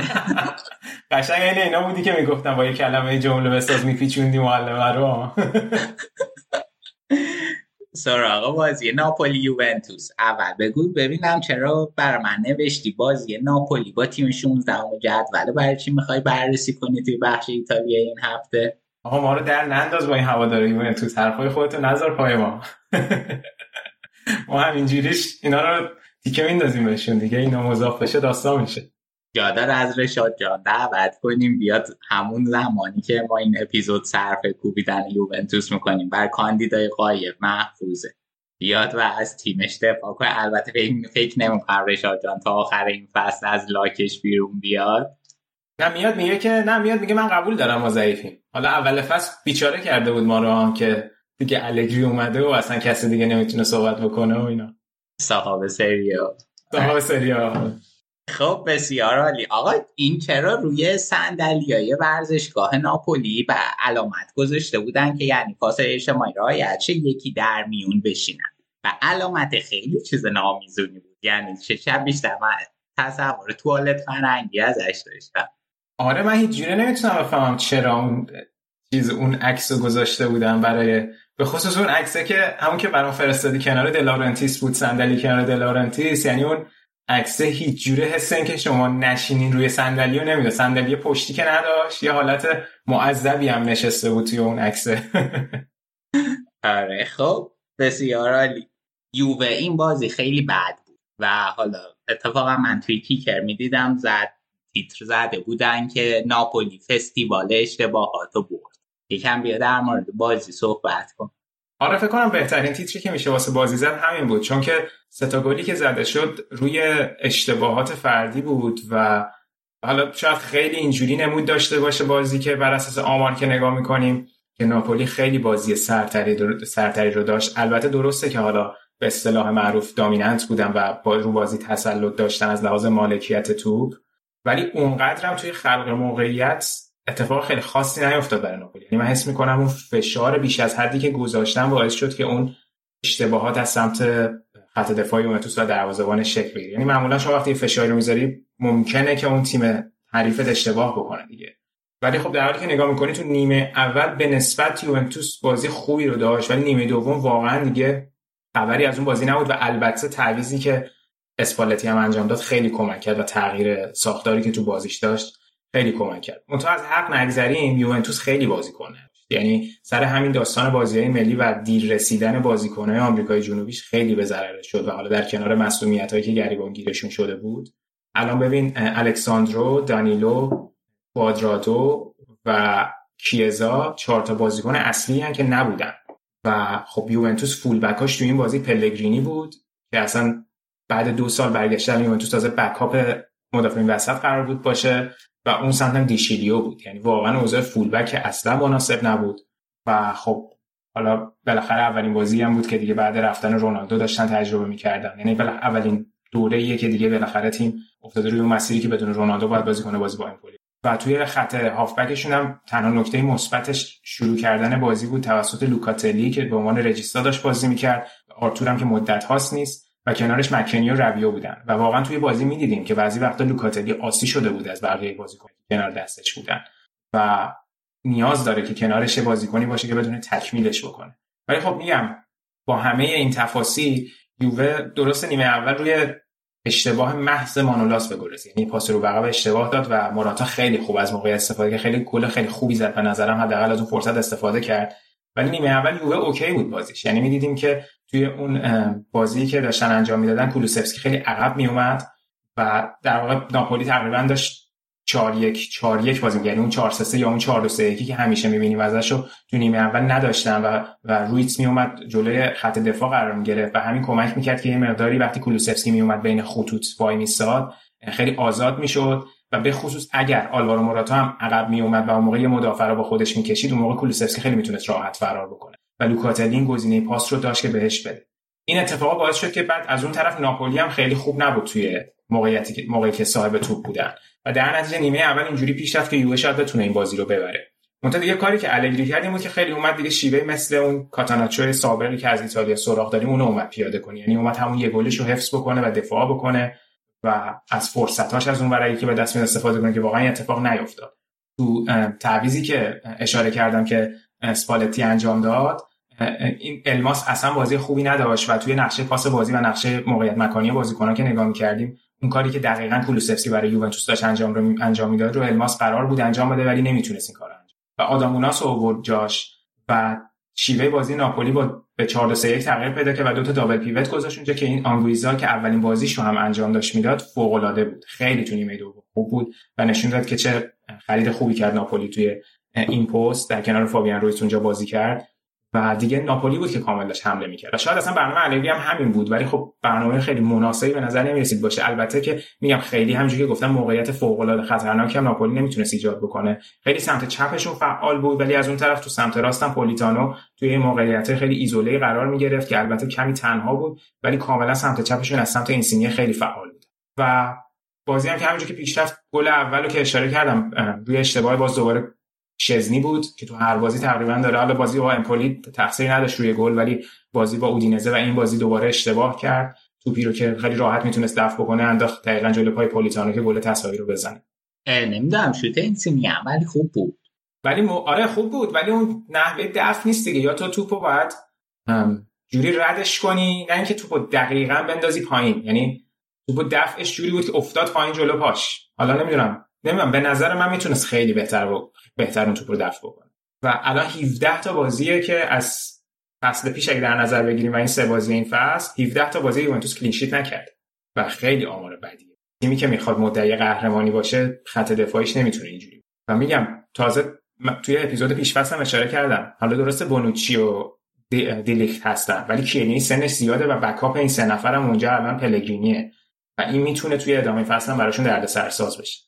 و حالا ادامه بازی هم که اصلا اون گل دومه بدتر بود آخه. مویزکین که اومد یه سر رو به عقب زد بنده خدا شزنی اینجا اومد درش آورد کولیبالی هم اونجا بود زدش تو گل. یعنی هفته خیلی خوبی داشت که این تو با ایتالیا خیلی ازش تعریف کردن به خاطر بازی خوبی که تو ایتالیا جلو لیتوانی داشت و دوباره هایپ شده بود. ولی این اشتباهش خیلی فکر کنم از لحاظ روحی براش هم سنگین بود چون باعث باختشون شد و حالا دو تا اتفاق جالب که افتاد یکی بعد این گلی که زد ناپولی کولیبالی رفت دوربین یکی از این عکاسا رو گرفت شروع کرد عکاسی کردن که بعد بازی عکسایی که گرفته بود و همون عکاسه بهش داده بود خودش تو توییترش گذاشته بود. یه چهار تا قاب گرفته بود مثلا از تماشاگران اینا. خیلی جالب بود.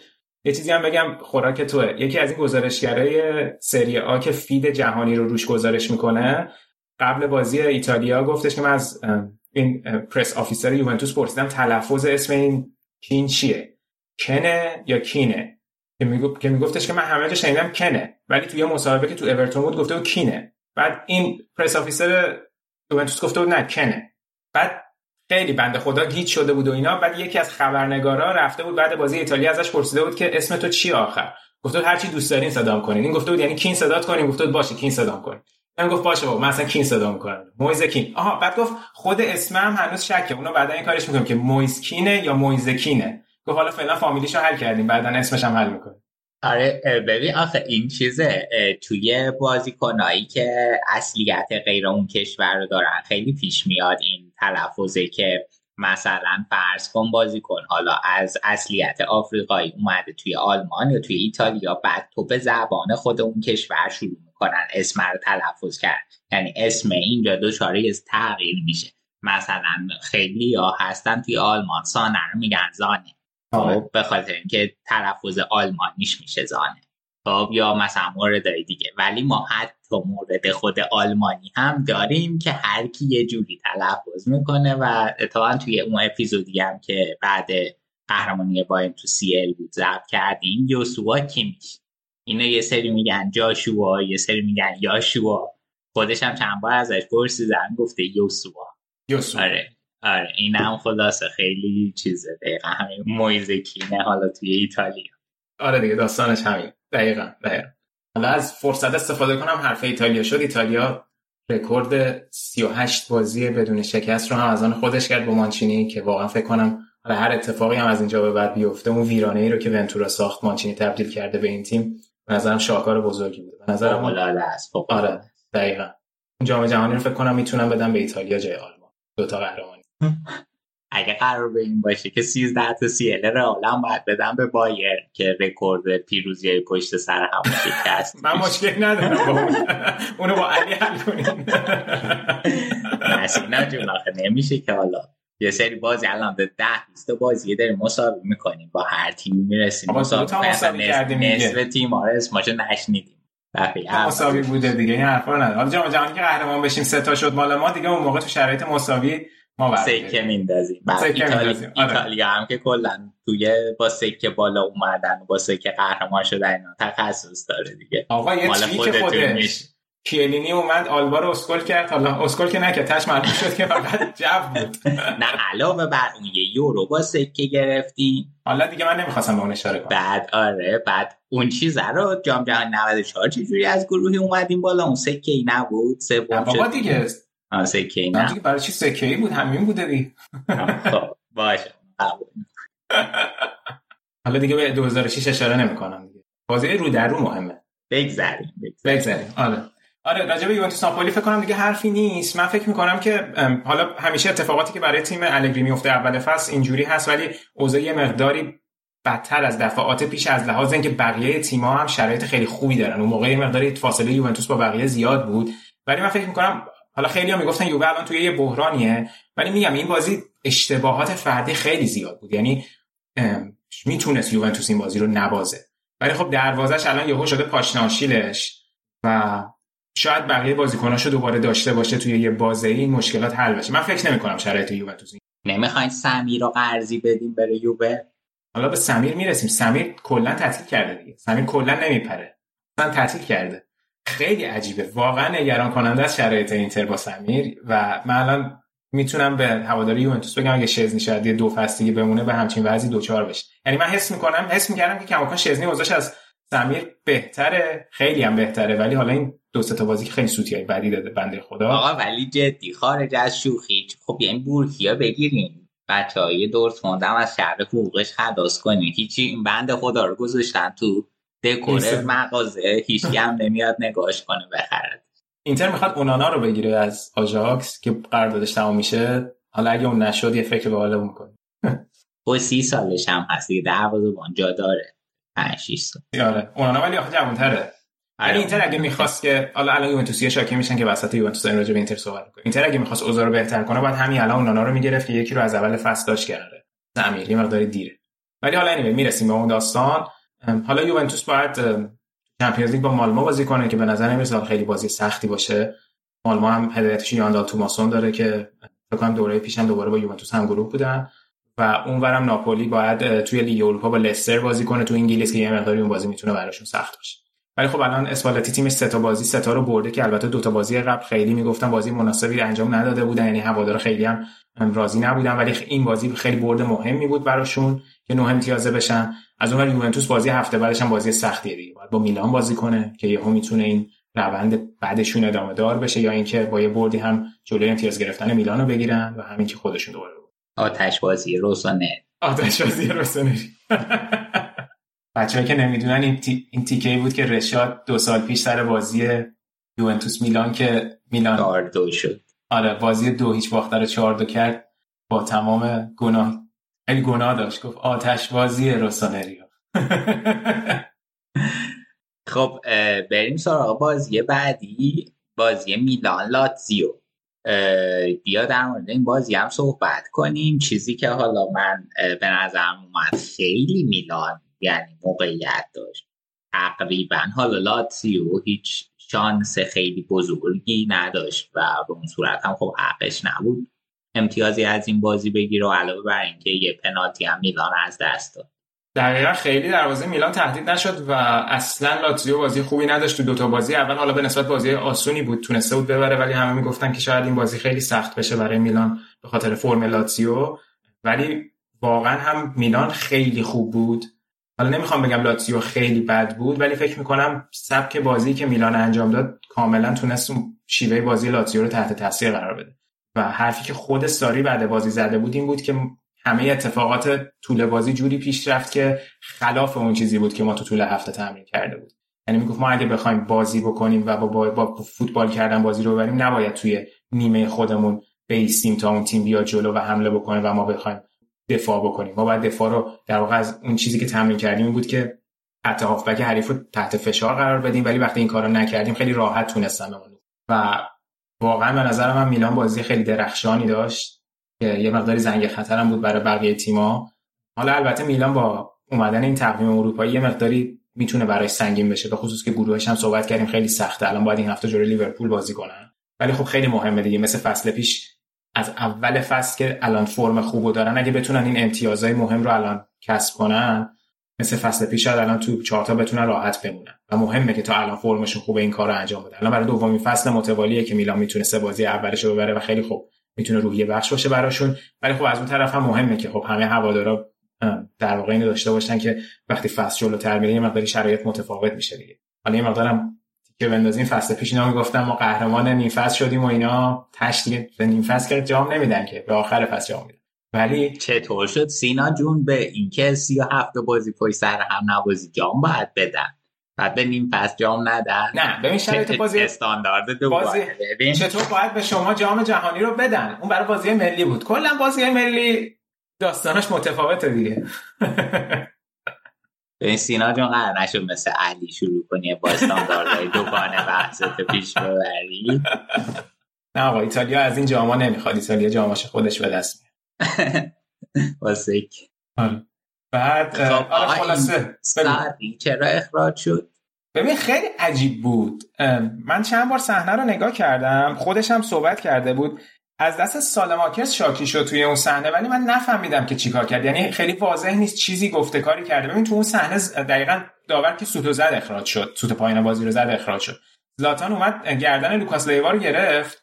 بعد ساری یهو پرید به سالماکرز حالا قبلش شاید یه کاری کرده بود یا چی بعد که رفت باش صحبت کرد سالماکرز هی بهش داشت اشاره می‌کرد یعنی به داور که به این توجه کنین داره به من مثلا تیکه میندازه یا کاری می‌کنه و اینا.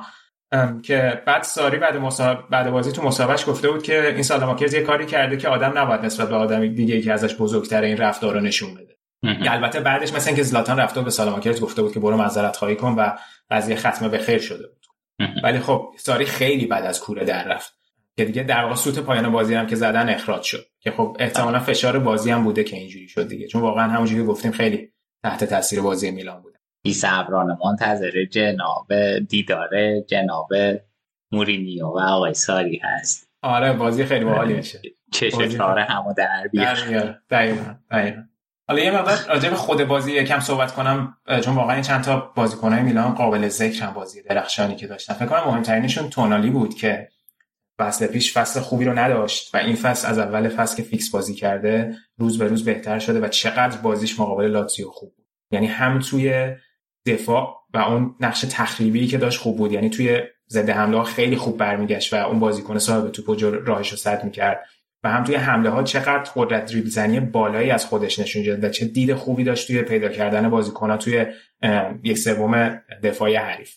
و این خیلی خبر خوبی بود چون میلان خیلی فصل پیش وابسته بود به حضور همزمان کسیه و بن ناصر و الان چند بارم گفتیم که وقتی این دوتا برن برای جام های آفریقا یه مقدار کارشون سخت میشه که البته با اضافه کردن با کایوکو یه مقداری مشکل اومده بودن حل بکنن ولی الان وقتی تونالی رو فرم باشه خیلی خیال پیولی می‌تونه تو نقطه از زمین رو یعنی به نظرم تونالی خیلی این بازی بهتر از کسیه حالا جدا از پنالتی که کسی خراب کرد به نسبت بازی تونالی برجسته تر از کسیه بود.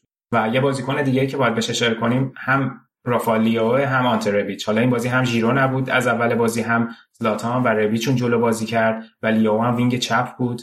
جفتشون خیلی خوب بود لیائو که گل اول قشنگ روی کار خودش بود یه حمله توپ خیلی خوب داشت و تونست یک دو بکنه با ربیچ که گلو بزنه. و ربیچ هم که پاس هر دو تا گل داد. خیلی مهم بود. به خاطر اینکه توی این نکته مهمه که توی دو تا دو تا بازی قبلی میلان که اشاره کردیم همیشه برعکس فصل پیش سمت راستشون فعالتر بود و می‌دیدیم که کالابریا بالاتر بازی می‌کنه و تئو هرناندز عقب میشست. ولی این بازی دیدیم که سمت چپشون دوباره مثل فصل پیش فعال شد با اومدن لیائو و حتی میل به نفوذ تئو هرناندز هم الان با وجود لیائو بیشتر شده بود و کالابریا بود که عقب میشست. و اتفاقا wing راست میلان این بازی فلورنزی از اول بازی کرد که خب ذاتا قبلها wing بوده ولی خب ذاتا fullback راسته و خیلی هم بازی خوبی رو نداشت و اون سمت راست میلان کمتر فعال بود تو این فکر خب می‌کنی که ببخش نه بگو. نه نه بگو بعد از بحث خارج میشم تو تمامش آره. اوکی. آره میگم این مجموعه بازیکن‌ها اینجوری بودن و گل دومم که زلاتان زد به نظرم این کسی این گل ندیده بره ببینه. شاید خیلی گل ساده ای به ثمر به نظر برسه. ولی یکی یکی که پاس خیلی قشنگ تونالی بود برای ربیچ و بعد چقدر ربیچ و زلاتان هماهنگ بودن که ربیچ خیلی خوب به تو زد و زلاتان timing ش فوق‌العاده بود. فوق‌العاده بود. یعنی دقیقا می‌دونست که ربیچ کی می‌خواد پاس بده و همون لحظه استارت زد و خودش از دوتا دفاع جدا کرد و یه موقعیت خالی رو برای خودش ایجاد کرد. میگم همینجوری که نگاه می‌کنی میگی چه گل ساده ای به ثمر رسون زلاتان جلو دروازه. ولی خیلی قشنگ. من خیلی کیف کردم. گل رو دیدم. یعنی با عوض کردن رویچ و پاسش و اون فراری که زلاتان یه لحظه خودش جدا کرد خیلی خوب بود. و دفاع لاتیو واقعا باید بره شرم بکنه. تو این صحنه خیلی بد کار کرد. آره واقعا همینطور بود. یعنی اون زمان بندی که داشت به قول تو خیلی فوق العاده بود و اینکه حالا قبلش رو نگاه کنی زلاتان یکم داره حالا راه میره یه جورایی. یعنی خیلی سرعت زیادی نداره. خیلی عقب تر رویچه که تازه رویچ تو پا حمل می‌کنه و بعد این پاسه که میاد استارت رو می‌زنه خیلی قشنگ. بود با این سن و سال بی خود نیست اینقدر براش هنوز تیتر می‌زنن. ایز بک آره. موهاشم که سامورایی کرده بود این نوع موبستانش رو عوض کرده بود بافته بود و اینا دیگه برای خودش داره حالی می‌کنه دیگه. ولی تیمو قشنگ از روی نیمکت کماکان رهبری می‌کرد. خیلی جالب بود.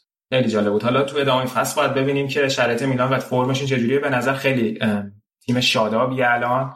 تازه این بازی مثلا خیلی درخششی که دیاز تو بازی قبل داشت نبود شاید تحت تاثیر درخشش این بازیایی بود که بازیکنایی بود که گفتم. ولی خب بازی سنگینی بود دیگه یعنی جلوی لاتزیو بود و حالا هفته بعدم حالا هم باید وسط هفته با لیورپول بازی کنن توی آنفیلد که اون بازی خیلی سخته و بعدش با یوونتوس. یعنی این بازی های سنگین پشت هم خیلی تاثیر گذار یعنی تعیین کننده خواهد بود در ادامه مسیرشون. خب آقا ببین یه نکته من اینو می‌خواستم بگم. گفتم خب.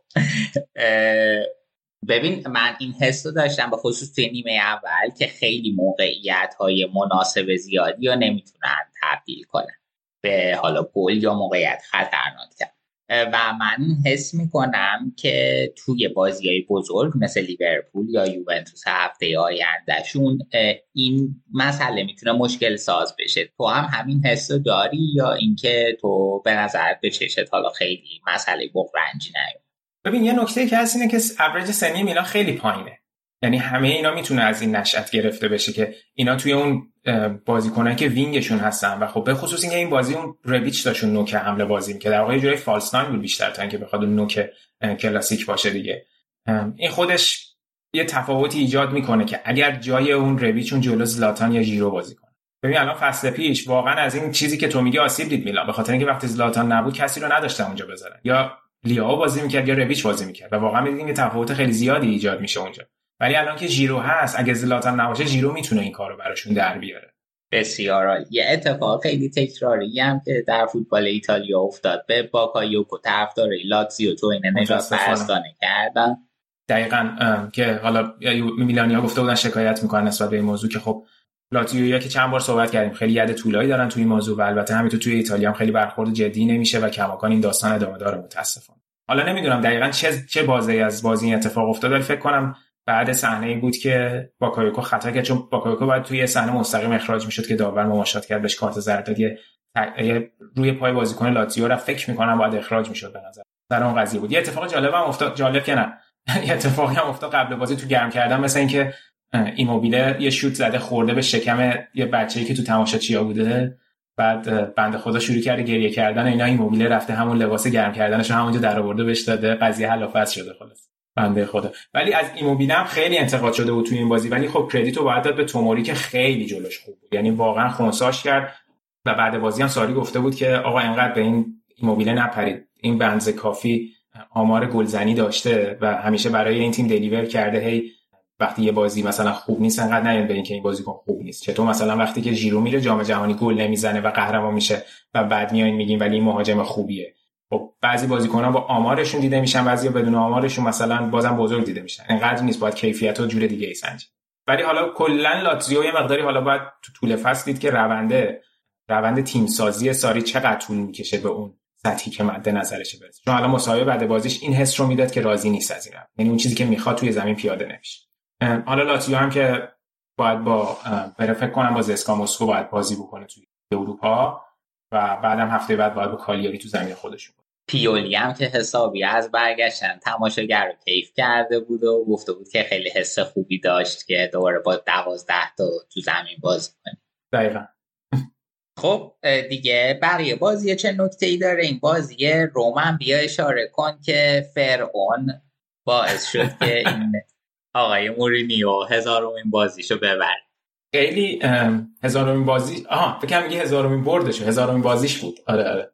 خیلی بازی باحالی بود جدا از اینکه حالا چقدر تهش جالب شد. کلا بازی جذابی بود و هر دو تا تیم می‌تونستن ببرن. یعنی هم ساسولو می‌تونست ببره هم روم می‌تونست ببره. و ایکس بازی رو که نگاه می‌کردی هر دو تا تیم ایکس خیلی بالایی ثبت کرده بودن. دو خورده بود فکر کنم xG شون و این نمودار رشد ایکس خیلی جالب بود. خیلی موازی با هم اینا بالا می‌رفتن تو طول بازی. یعنی میگم هر لحظه می‌تونست نتیجه بازی عوض بشه و روی پاتریسیو خیلی برای روم خوب بود. کلی توپ براشون گرفت. یعنی واقعا دروازه‌بان خوب اینجا می‌تونه تفاوت ایجاد کنه و فکر کنم هواداری روم بعد الیسون اولین باریه که یه دروازه‌بانی رو توی دروازه‌شون می‌بینن که انقدر می‌تونه براشون خوب بازی رو در بیاره. و چقدر جرمی بوگا خوب بود تو این بازی برای ساسولو و فکر کنم واقعا هوادار ساسولو حالا نمی‌دونم چقدر هوادار داره ولی در کل شاکی باشن از براردی که اون موقعیتی رو که از دست داد. هوادار ایتالیا که شاکی ازش از اون تک به تکی که تو بازی ملی از دست داد. ولی واقعا هم ساسولو خوب بود هم روم هم خوب بود. یعنی روم هم خیلی موقعیت زیاد داشت. میگم بازی بازی خیلی جذاب و سرگرم کننده ای. که دیگه حالا اون پایان بندیش هم که دیگه شاهکار بود دیگه. به قولتون گلی که فرعون الشراوی زد و بعد یعنی مورینیو اون استارتی که زد عین همون استارتی بود که تو بازی پورتو منچستر تو اولترافورد زد. عین اون بود و عین اون ف... اون استارتی که بعد بازی بارسلونا اینتر تو نیوکمپ زد. یعنی همون جوری به قول یکی نوشته بود دوباره اون جوون اون بد کودک درونش توی روم روم دوباره سر از لونه در آورده و شروع کرد دویدن و بعد بازی هم مصاحبه کرده بود که من به بازیکنام گفته بودم هزارمین بازی اصلا هیچ اهمیتی نداره در حالی که خودم کلی استرس داشتم و مهم بود برام که این بازی رو نبازم و ببرم. آره گفت همیشه میترسیدم که اینا مثلا زای بازی در بیم به بازی. به بازی آره. و این الشراوی آقا نگاه می‌کردن بنده خدا یه زمانی قرار بود بازی کنه خیلی بزرگی بشه. از صحنه تاریخ محو شد. دقیقا هم هم رفتنش به چین فکر می‌کنم زمان بندیش جالب نبود. هم, هم این که نمی‌دونم که کلا اون بازه بازه بود که نمی‌دونم. حالا شاید من یه حرفی بزنم از نظر هواداری رو اشتباه باشه ولی شاید مثلا این هم یه جورایی فدای اون اشتباهات منچی شد که برداشت کلی وینگر آورد توی تیم کلی بازیکن آورد که الشراوی یکم تو سایه قرار بگیره و بقیه بازیکن‌ها بیان با حقوقای بالاتر و الشراوی بره. در حالی که الان خیلی خوب می‌بینیم که اثرگذاری الشراوی تو ترکیب تیم خیلی بهتر از اون بازیکن‌ها حالا الان هنوز میگم زوده برای قضاوت کم این تیم روم به کجا می‌رسه؟ ولی به نظر می‌رسه تیم متفاوت تری هست و اصلا اون ترسی که در زمان فونسکا توی این تیم می‌دیدیم ما الان نمی‌بینیم. و خیلی فکر می‌کنم که دو طرف هست یعنی هم الان به نفع مورینیو شده هم به نفع هواداری روم شده که یه تیم جذاب الان. کلا جو استادیومشون خیلی خوب بود بعد این بازی. حالا بازی مهمتر میگم الان سه تا بازی که داشتن خب جلوی اون top 7 هنوز بازی نکردن. بریم جلوتر و بازی مهمترشون که اومد مثل همین چهار دو تا بازی که صحبت کردیم با جزئیات بیشتر راجع به نقاط ضعف و قوتشون صحبت می‌کنیم. روم هم که این هفته توی لیگ کنفرانس خواهد بازی کنه مقداری شاید تقویمشون از اون لحاظ ساده تر باشه که بازی سنگینی توی لیگ کنفرانس. ببینیم که مورینیو جدی می‌گیره داستان رو اونجا می‌خواد قهرمان بشه یا نه. این فونسکا هم هنوز بدون باشگاه دیگه. گفتی که حقوقش داره روم می‌دهن ولی یعنی الان با داره یا نه؟ نه دزربی مربی شاختار شد دیگه. الان دزربی شد. آره. نه الان تیم نداره فونسکا آه این از اینو روم الان رفت صدر جدول با نه امتیاز هم امتیاز با میلان و ناپولی. فقط یه اشاره به نتایج بقیه بازی ها بکنم. یه بازی مهم دیگه بازی آتالانتا فیورنتینا بود که آتالانتا این بازی رو باخت به تیم خیلی خوب وینچنزو ایتالیانو که جا داره واقعا راجبش صحبت بکنی و هفته های آتی که بازی مهمتری دارن حتما به این تیم خوب ایتالیانو هم اشاره می‌کنیم که البته بازی سه تاش پنالتی بود. سه گلی که داشت هم دو تا گل فیورنتینا که دو تاشو زد هم گل آتالانتا که گل دووان زاپاتا زد. آتالانتا هم حالا باید یه بازی سنگین داره جلو ویارئال تو اسپانیا تو Champions League. اما بازی دیگه هفته که بازی مهمی بود بازی اینتر سمپدوریا بود که اینتر سمپدوریا تو زمین سمپدوریا تو ورزشگاه لویجی فراری دو دو کردن. فکر می‌کنم خیلی بازی بود که هواداری اینتر اصلا راضی نبودن اصلا نمایش خوبی نداشت اینتر به خصوص تو فاز دفاعیش. و البته یه نکته که هست اینه که اینتر فصل پیشم تو این استادیوم باخته بود حالا اینجا یه امتیاز گرفت ولی اصلا بازی خوبی نبود. از لحاظ همینجوری که گفتم دفاعی و حتی خلق موقعیتی که داشتن البته گل گل دوم که زدن خیلی گل قشنگی بود که البته باید انصافا اشاره کنم توی بیلداپش خطای واضح هاکان رو داور نگرفت. دو تا صحنه دیگه هم داشت که بحث برانگیز بود که تو ویدیوی داوری که حتما تو طول هفته ضبط می‌کنیم بهشون اشاره می‌کنیم. اونجا به تفصیل که خیلی می‌گفتن که داوری به سود اینتر بود که البته اورساتو این داور ایتالیایی همیشه به نفع یووه می‌گرفت. در حال اینتر سابقه خیلی بدی هوادار اینتر از اورساتو دارن. ولی حالا دو از شوخی قابل بحث بود این صحنه داوری ولی میگم اصلا بازی خیلی خوبی رو نداشت اینتر و یه مقداری همونجوری که گفتم performance ی که سمیرم داشت نگران کننده بود برای بازی جلوی میلان جلوی رئال مادرید که تو وسط هفته خواهد بود. اتفاق دیگه هم که افتاد این بود که اینزاگی سنسی رو تعویض کرد و نیمه دوم به زمین و سنسی که اردوی تیم ملی ایتالیا رو ترک کرد به خاطر مصدومیت و دوباره خیلی زود مصدوم شد و به طرزی که شروع گریه کردن کرد. به نظر نمی‌رسه دیگه سنسی career ی داشته باشه که بتونه خیلی جدی به فوتبال برگرده. با این تعداد هایی که تو بازهای خیلی کوتاه داره. و من خیلی تعجب می‌کنم که چرا انقدر این مسئولیت بعدش فشار میاد که زود دوباره بخواد برگرده. نمی‌دونم. خیلی خوب باعث میشه که خب وقتی که توی پیش فصلم روی این بازیکن حساب می‌کنم بعد الان اینجا دستشو میمونه تو پوست گردو دیگه با این وضعیت و یه تعویض اینتر هم و دقایق خیلی زیادی رو اینتر مجبور شد ده نفره بازی کنه. حالا نمی‌خوام خیلی وارد جزئیات اینتر بشم. ولی در کل میگم که حالا همین که یه امتیاز رو گرفته اینتر شاید باید راضی باشه به نسبت فصل پیش که اونجا باخت ولی در کل بازی خوبی نبود. و حالا شاید هم چه بهتر که اینجا این اتفاق افتاد. ولی بازی با رئال خیلی بازی سنگینی خواهد شد برای اینتر به خصوص که دیدیم که رئال چقدر توی فاز هجومیش آماده بود. این بازی مهم هفته بود تا حالا ببینیم که توی بازی وسط هفته چه اتفاقی میفته یه نکته نامربوط هم بگم و اینکه داشتم نگاه کردم توی نقشه چقدر مثل آلمان که بیشتر تیمای بوندسلیگا توی غربن و توی شرق تراکم کمه توی ایتالیا هم همین وضع شمال جنوبه. خود روم که جنوب محسوب میشه شهر روم که رومالاتزیو رو داره. ولی به جز اون ما ناپولیو داریم این تیمی که تازه صعود کرده. آره اسمش بلد نبودم و چیزو کالیاریو. که مال جزیره در واقع چیز سیسیله. ساردینیا سی کالیاری آره. آره دقیقا تراکمش میگنی میگی بیشتر توی شماله. آره خیلی. آره الان سمتوریا نمی‌دونستم مال چه شهری رفتن نه مال جنوبا آره, آره بعد دیدم قشنگ همه مال شمالن. تورین دوتا داره جنوا دوتا داره میلان دوتا داره. خود فیورنتینا الان فکر کنم دوتا داره. امپولی البته نزدیک فیورنتینا ولی خب. بعد تیم ونیزم که صعود کرده اونم آره که دوباره شمال آره. دقیقا. جالب آره بود خیلی. آره حالا ونیزم گفتی جالب بود که ونتسیا هم این هفته تونست امپولی رو ببره. بعد از 19 سال مثل این که دوباره تونستن توی سری آ چیز کنن بازی رو ببرن حتی 19 سال پیش آخرین باری بوده که سری آ بود. دقیقا. این از فکر کنم دیگه همه نتایج رو گفتیم. تا حالا هفته بعد راجع بقیه تیمایی که صحبت نکردیم بر اساس بازی مهمی که صحبت کنیم. فقط این آخری اشاره بکنم به لیگ زنان ایتالیا که هر هفته حالا راجع بهش صحبت می‌کنیم راجع به نتایج کلیش. که تیم‌های بزرگ این هفته همه رو برد هم بازیاشون رو بردن روم و ساسولو و اینتر و یوونتوس و ناپولی بردن. میلان 8 1 لاتزیو رو برد. و الان بالای جدول اینجوریه که میلان و یوونتوس و روم و اینتر و ساسولو از سه تا بازی سه تاشو بردن 9 امتیازن و حالا باید ببینیم که میلان و یوونتوس قهرمانی بینشون بین این دوتا خواهد بود یا روم و اینتر امسال جز مدعیا قرار می‌گیرن یا نه. بسیار عالی. مرسی سینا از این بخش ایتالیای مفصل. بریم یه استراحتی بکنیم و دوباره برگرد.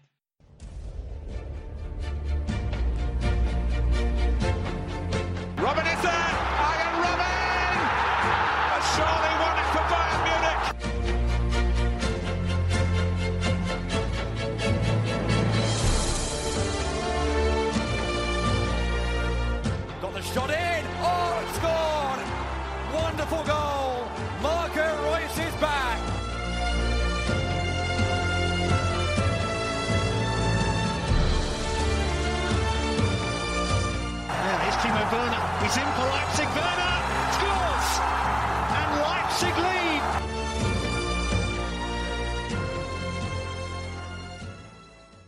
برگشتیم با بخش بوندسلیگا و طبق روال همیشه با بوندسلیگا شروع نمی کنیم و میریم سراغ فرمول یک. خب آره سینا جون دیگه من ببینم تو رو می‌تونم بیارم تو خط و اتفاقا آخرین گرند پری که این آخر هفته برگزار شد ایتالیا بود.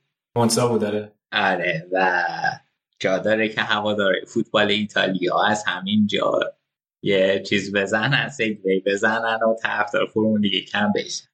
هم دل پیرو و توتی و پیرلو هم بودن که دل پیرو یه دونه ویدیو گذاشته بود با جفتشون خیلی باحال کلا خیلی فوتبالیا طرفدار فرمول یکن و میرن. توی آلمان هم همینجوره. مثلا میرن و بیلیت های ویژه هم میشه تهیه کرد که توی گاراژ اینا حتی راهشون بدن بر خیلی باشون مصاحبه می‌کنن. مثلا اسکای اینا مصاحبه می‌کنن. میشه حالا یه فوتبالیستی بالاخره اونجا پیدا میشه که باشون مصاحبه کنن. اون دفعه هم که ورنر اون خبرنگار انگلیسیه با نویر اشتباه گرفته. استرالیا بود فکر کنم نه؟ استرالیا بود. فکر کنم. فکر کنم حداقل گزارشگری می‌دونم استرالیا بود ولی یادم نیست گرند پری کجا بود. آره آره ممکنه چون که گرند پری انگلیس سیلورستون بعدش بود آره. آره آره. خب حالا توی این هفته چه خبر بود.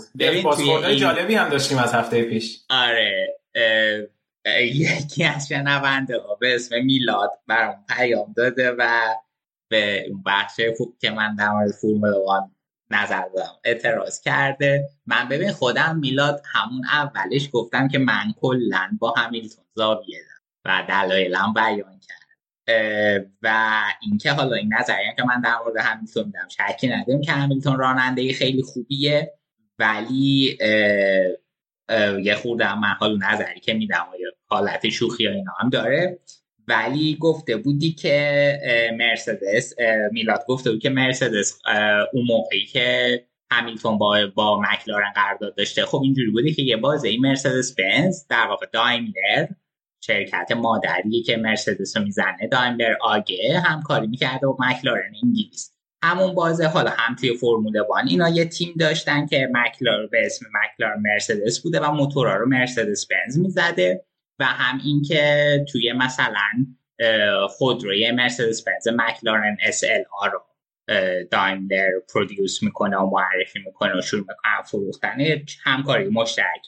بعد از اینکه این همکاریشون تموم میشه مرسدس بنز حالا با تجربه منافع مالی که اون موقع بوده شروع می‌کنه که چیز تیم جدید خودش رو بزنه و حالا میلاد گفته بود که تا مرسدس بنز اول به فتل پیشنهاد داده که آلمانی بوده نیومده بعد همیلتون رفت و آره خب حالا این چیزش هست ولی حالا همیلتون هم بالاخره اینجوری نبوده که تیم نداشته باشه رفته بالاخره حقوق بالایی که مرسدس بنز اون موقع بهش پیشنهاد داده بوده و اینکه مرسدس بنز پلنی که داشته پلن خوبی بوده. ضمن اینکه از وقتی ببین کلا حالا توی این دوتا گرند پریم که گذشته اشاره می‌کنم کلا خیلی سیاست فرمول یک داره. به سمت سبز تر شدن جلو میره. حالا با هرچی میگذره مثلا ماشینا دارن موتوراشون تعداد سیلندرش کاهش پیدا می‌کنه. ما الان چندین سال وارد دوره هیبرید شدیم و از وقتی وارد دوره هیبرید شدیم اتفاقا کسی نتونسته مرسدس بنز شکست بده. و هیبرید چیه برای کسایی که نمی‌دونن؟ به هر چیزی که دوگانه باشه میگن هیبرید. توی صنعت خودرو به خودروی میگیم هیبرید که از دو منبع سوختش رو تعمین کنه که معمولا یک خودروی هیبرید هم سوخت فسیلی میسوزونه و هم الکتریکی. حالا ها خیلی انواع مختلفی دارن بعضیشون می‌تونن کاملا الکتریکی هم حرکت کنن بعضیشون نمی‌تونن که حالا این خارج از بحث ما. و از وقتی که وارد این دوره هیبرید شدیم خب مرسدس بنز خیلی به دلیل پیشرفت تکنولوژیکی بالایی که داره خیلی شکست دادنش سخت.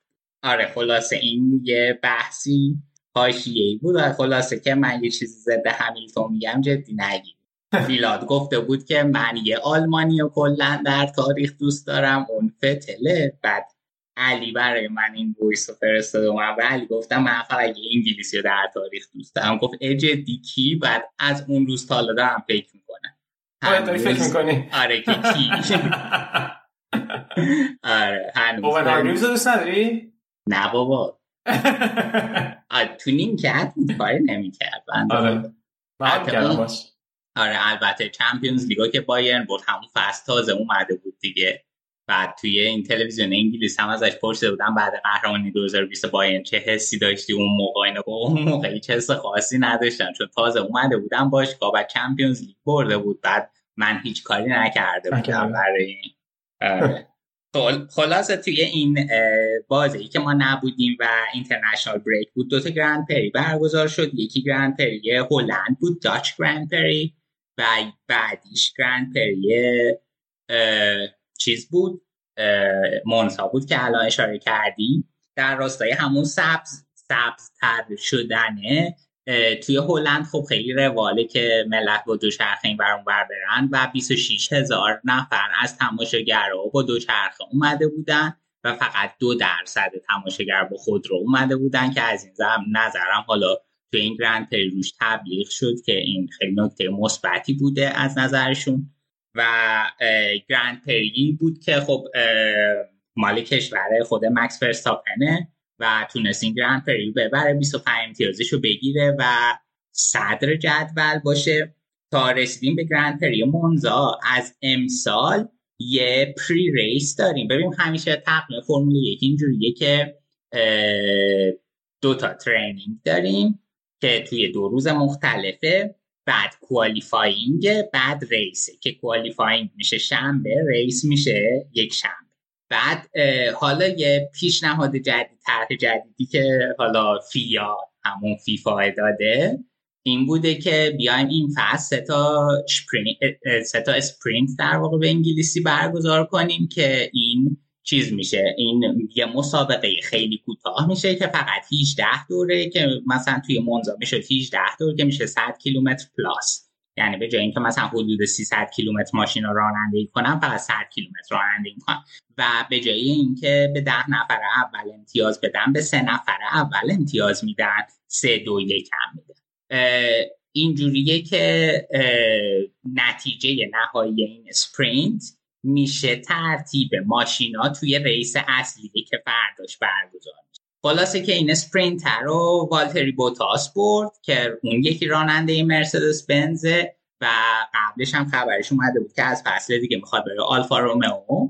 و این بند خدا خیلی در حقش سوال شده. دوباره من می‌زنم اون کانال همیلتون. همیشه بهش میگم بزن کنار بزن ازت جلو بزنه توی استراتژی تیمی نابود میشه.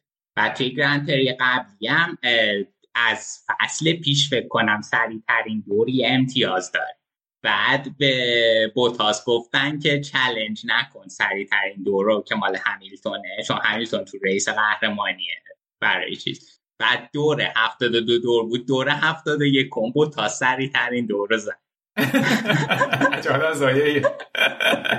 بعد آره دور هفتاد دو ولی دیگه همیلتون مایه گذاشت و دوباره اومد سریع ترین بله. دور زد. و یه امتیازش گرفت. آره، خیلی حیف و اون چیزم حالا توی ایتالیا هم این اسپرینت برای دومین بار تو این فصل اجرا شد. اولی سون بود که توی انگلیس بود و آخرش هم هنوز fix نشده. احتمالا Grand Prix برزیل قراره که اون یکی sprint باشه.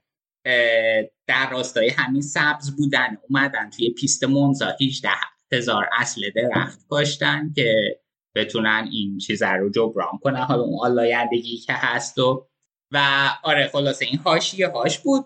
خود race خیلی race جذابی بود و حالا اون اولش بوتاس گفتم توی اسپرینت اول شد بعد اول می اومد ولی به دلیل اینکه پنالتی داشت توی موتورش تغییرات غیر مجاز ایجاد کرده بودن از رتبه آخر شروع کرد.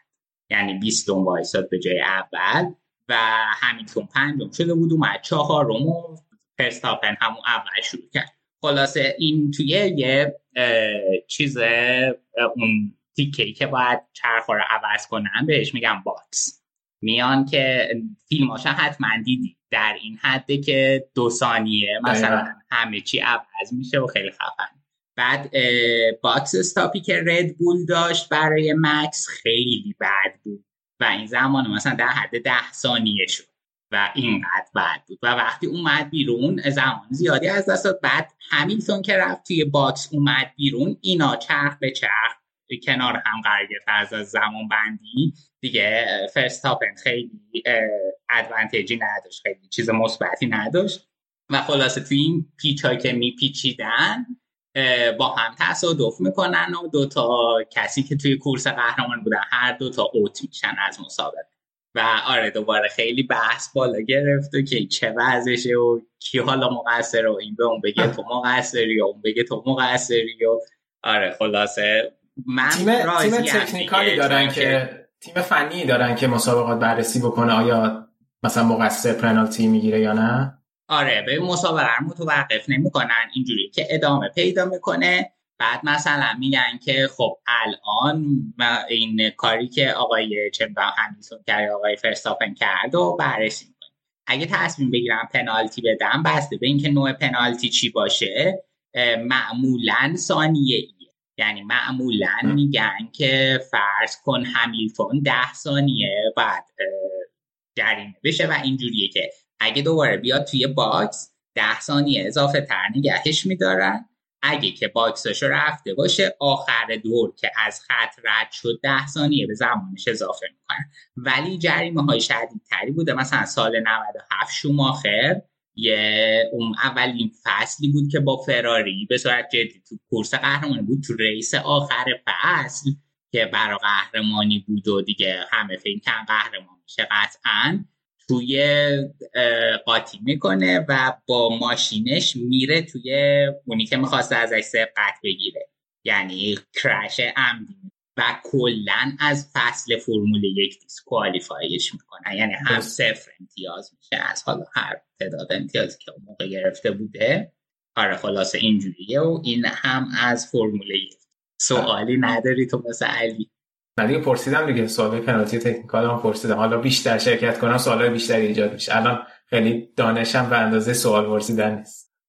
بسیار خیلی هم خوب. کامل و با جزئیات. حالا ببینیم میلاد نظرش چیه در ادامه راجبه خیلی خوب. می‌خوام قبل اینکه بریم سراغ بازی های هفته یه مقداری هم راجع به فانتزی بوندسلیگا صحبت کنیم که چند تا از بچه ها خواسته بودن که سازوکارش رو صحبت کنیم ببینیم چجوری چون یه مقداری حالا یه مقدار فکر کنم بیشتر متفاوته نسبت به فانتزی پریمیر لیگ که حالا همه بیشتر باهاش آشنا آره دقیقا. سینا همینطوره و فانتزی بوندسلیگا. متفاوته. من راستش خودم خیلی فانتزی باز نیستم چون که یه کاریه که در طول فصل تو باید انجام بدی و من دو سه هفته حوصله‌اش دارم انجام میدم و بعدش دیگه واقعا چیز می‌کنم میگن ولش کن آره. و آخر پس میام می‌بینم. اصلا از اون 15 تا بازی کنی که داشتم 13 تاشون دیگه تو ترکیب نیستن. مصدومن و اصلا از تیم رفتن. آره. کلا پروندهشون بسته شده. آره خلاصه. این امتیاز دهیش خیلی متفاوته و تیم کشیش هم همینطور. چون که بودجه که حالا معمولا روال توی فنتزی بودجه 100 تاییه که توی بوندسلیگا یه بودجه 150 تایی داری برای همون 15 بازیکن. و خب به جاش بازیکنام عدد قیمت بالاتری دارن. قیمت بازیکن بستگی به امتیاز عمل کرده فصل پیششون داره طبیعتا. یعنی اینکه اگه بازیکن فصل پیش خیلی خفن باشه فصل قبلش خیلی خفن بوده باشه اینجا هم قیمت زیادی بهش تعلق می‌گیره و امتیاز دهی خیلی پرپیمونتره. اینجوریه که فرض کن که فکر کنم حالا حتی توی انگلیس هم البته این باشه که مثلا هر چند تا سیوی و یه امتیازی به وان میدن. آره. آره. ولی به جز گل و پاس گل و اینا مثلا اگه که هتریک کرده باشه بازیکن یه امتیازی داره. اگه دو تا بریس کرده باشه یه امتیاز خاص داره. دیگه نمی‌دونم اگه که گلش منجر به پیروزی گل سه امتیازی باشه امتیاز جداگونه داره. تعداد بارهایی که هم تیمیاشو توی موقعیت شوت زنی قرار میده امتیاز داره دوئلایی که بازیکن برده امتیاز داره و این باعث میشه که در مجموع هر بازیکن پتانسیل امتیاز گرفتن بالاتری داشته باشه نسبت به حالا اون نوع کلاسیک فنتزی که همه می‌شناسن. کلاسیک فانتزی پریمیر لیگ اگه اشتباه نکنم اینا رو تو قالب bonus points حساب می‌کنه. یعنی یه, یه سیستم حساب کردن bonus و امتیاز پاداش دارن که این مواردی که گفتی رو اونجا در نظر می‌گیرن. وگرنه غیر از اون که بیشتر همین گل و پاس گل و تعداد save و clean sheet ه. عجیب آره, آره نه این سیستم bonus اینجا نداره و به جاش اینجوریه. و بعد با توجه به این اعداد بازیکنها برای هفته بعد بین منفی نیم تا مثبت نیم عددشون رشد یا کاهش پیدا قیمتشون یعنی. آره قیمتشون. یه نکته دیگه اینکه سه تا کاپیتان داری هر توی فانتزی بوندسلیگا توی هر خط یعنی به جز دروازه‌بان توی هر خط یه کاپیتان داری و امتیازش یک و نیم برابر میشه به جای دو. این نکته هم مهمه که حواسمون باشه که هر ستاره انتخاب کنیم. به حال یه لیستی هم من می‌خواستم با تجربه عمل کرده فصل پیش ها ارائه بدم که پشت بودن کی خوبه کی خوب نیست. خیلی بوندسلیگا رو دنبال نمی‌کنیم ما. من حالا بر اساس عمل کردشون توی فنتزی پارسال یه لیستی هست که می‌خواستم بگم و حالا شاید درد بچه ها بخوره. آره حتما. ببین جلو که توی بهترین تیم فصل پیش ستای جلو هالند و لواندوفسکی و آندر سیلوا بودن که خب فکر کنم چیز مشخص ترین خطم همین باشه. یعنی تکلیفش مشخصه و همه می‌دونن. لواندوفسکی بیشتر امتیاز در کل داشت. 332 امتیاز آورده بود و هالند و آندر سیلوا هم امتیاز زیادی داشتن. بالای 250 بود آندر سیلوا و هالند. هم 236 تا بود. پشت سر اینا مولر شماره ده گذاشتن تو تیم سال فنتزی و پشت سر اینا شتیندل زابیتسر و کوستیچ. که خب شتیندل که این فصل خوب شروع کرده ولی زابیتسر حالا با وجود اینکه اومده توی بایرن بعد فکر کنیم ببینیم که چقدر منطقی بذاریمش توی تیممون و کوستیچ هم که اون داستان براش پیش اومد و احتمال داره که این فصل خیلی بهش بازی نرسه. برا همین این دو تا گزینه رو باید خود با دقت بررسی کرد. توی خط دفاع فریدریش از به اونیون برلین بود گینتر گلادباخ بود و ویلی اوربان لایپزیش و بهترین دروازه‌بان فصل پیشم اورتگای آرمنیا بیلفلد بود که با وجود اینکه تیمش مثلا تیم بود که توی نصف دوم جدولم قرار گرفت ولی اینقدر تونست امتیاز جمع کنه که دیویس امتیاز هم گرفت. خیلی بیشتر از بهترین دفاعی فصل امتیاز گرفته بود. تونست بهترین دروازه‌بان بشه و خلاصه. باز این فصل هم از کسایی که می‌تونه گزینه خوبی برای برداشتن توی تیم فنتزی باشه با تجربه اینکه نویر مثلا فصل پیش خیلی گل خورد و حالا خیلی هم منطقی نیست که مثلا پول زیادی روی نویر سرمایه گذاری کنیم بعد حالا برای خود دروازه اورتگا که خیلی خوبه. کوبل که اومده از شوتگارت دورتموند گزینه ایه که من پیشنهادش می‌کنم حتما چیز کنیم. تیمو هورن کل. بازیکن خوبیه و حالا با تجربه اینکه کل تیم خیلی ضعیفیه ولی عمل کرده تیم هورن معمولا در طول فصل ثابته و عمل کردش نوسان خیلی کمی داره. گزینه خوبیه به نظر من ضمن اینکه قیمتش هم دو هشت نسبت به چهار و نیمی که قیمت مانوئل نویر بوده خیلی بهتره. و در نهایت نویر هم هست من این چهار تا رو پیشنهاد میدم و گولاشی گزینه پنجمی که من پیشنهاد می‌کنم که اونم عمل کردش. معمولا در طول فصل خیلی کم اشتباه و خوبه. توی بحث دفاع خب هوملز یه گزینه که حتما میشه روش فکر کرد. اوپامکانو از بایرن همینطور این دو تا هستن. گینتر که گفتم فصل پیش فصل خیلی خوبی داشت. فریدریش اونیون برلین هم همینطور با توجه اینکه اونیون برلین هم فصل پیش هفتم شد. من فکر می‌کنم که این فصل هم پتانسیل داره. توی دفاع کناری مثلا گزینه هایی مثل دیویس و پاوار که خیلی زیاد مصدوم میشن. و معلوم نیست. حالا بازی کنم بازی نکنم من باشم و نمیدارم برای تیمم با تجربه اینکه قیمت پایینی هم ندارن. ولی مثلا گزینه مثل موکل نوردی موکله لایپسیش می‌تونه گزینه خیلی خوبی باشه. یا حالا کلوسترمان توی دفاع توی دفاع برای از آینتراخت فرانکفورت ترکا هم خوبه. میشه برش داشت و لین هارت فرایبورگ بازیکن خیلی خوبی اینا رو من بهتون توصیه می‌کنم که حتما برشون دارید بعد توی خط میانی که خب مولر که خیلی عالیه کیمیش و گورتسکا هم هستن. به خصوص کیمیش خیلی معمولا در طول فصل پاس گلایی زیادی میده جزو گزینه هایی که میشه حتما روش فکر کرد. بامگارت از هوفنهایم هست و حالا این فصل موسیالا هم خیلی خوب داره کار می‌کنه. موسیالا رو میشه روش کار کرد و هوفمان بروسیا مارشن گلادباخ که اونم به نظر من بازی کنه خیلی خوبیه خیلی پتانسیل داره به این سری هم که به مانشافت دعوت شد. دوباره از اونیون برلین آندریش هست که اینو می‌تونیم برداریم و این حالا هاف بک هایی بود که به نظر من خیلی هاف بک های خوبی توی خط حمله هم به نظر من خیلی مهمه که هالند لواندوفسکی خیلی گرونن ولی خیلی مهمه که این دوتا رو بگیر و خیلی دوتاشون خیلی عملی نیست فکر کنم جفتشون رو بگیری دیگه. اگه که بقیه تیمت هم بخوای امتیاز بگیری ها؟ میشه. میشه اوکی. میشه. اگه که نمی‌تونی بقیه رو همه رو از بایر دورتموند برداری ولی می‌تونی که حالا مثلا گزینه های ارزون تر از تیمای دیگه هستن که خیلی خوب امتیاز میگم می‌تونی اون گزینه رو برداری و به جاش یه جوری برنامه ریزی کنی که بتونی توی حمله لواندوفسکی هالند با هم داشته باشی. این حالت ایدئالش اگه نشد قطعا یکیش باید توی تیم باشه. و کاپیتان باشه و حالا حواسمون هم باشه که اگر که حالا اون بازی مصدومیتی هست یا مشکلی هست سریع تعویزش کنیم. برای مهاجم سوم من خودم انمچ های وولسبورگ رو برداشتم. من خیلی بازیکن دوستش دارم. آینده فوتبال آی که از آینده های فوتبال آلمانه و یه گزینه خوبه.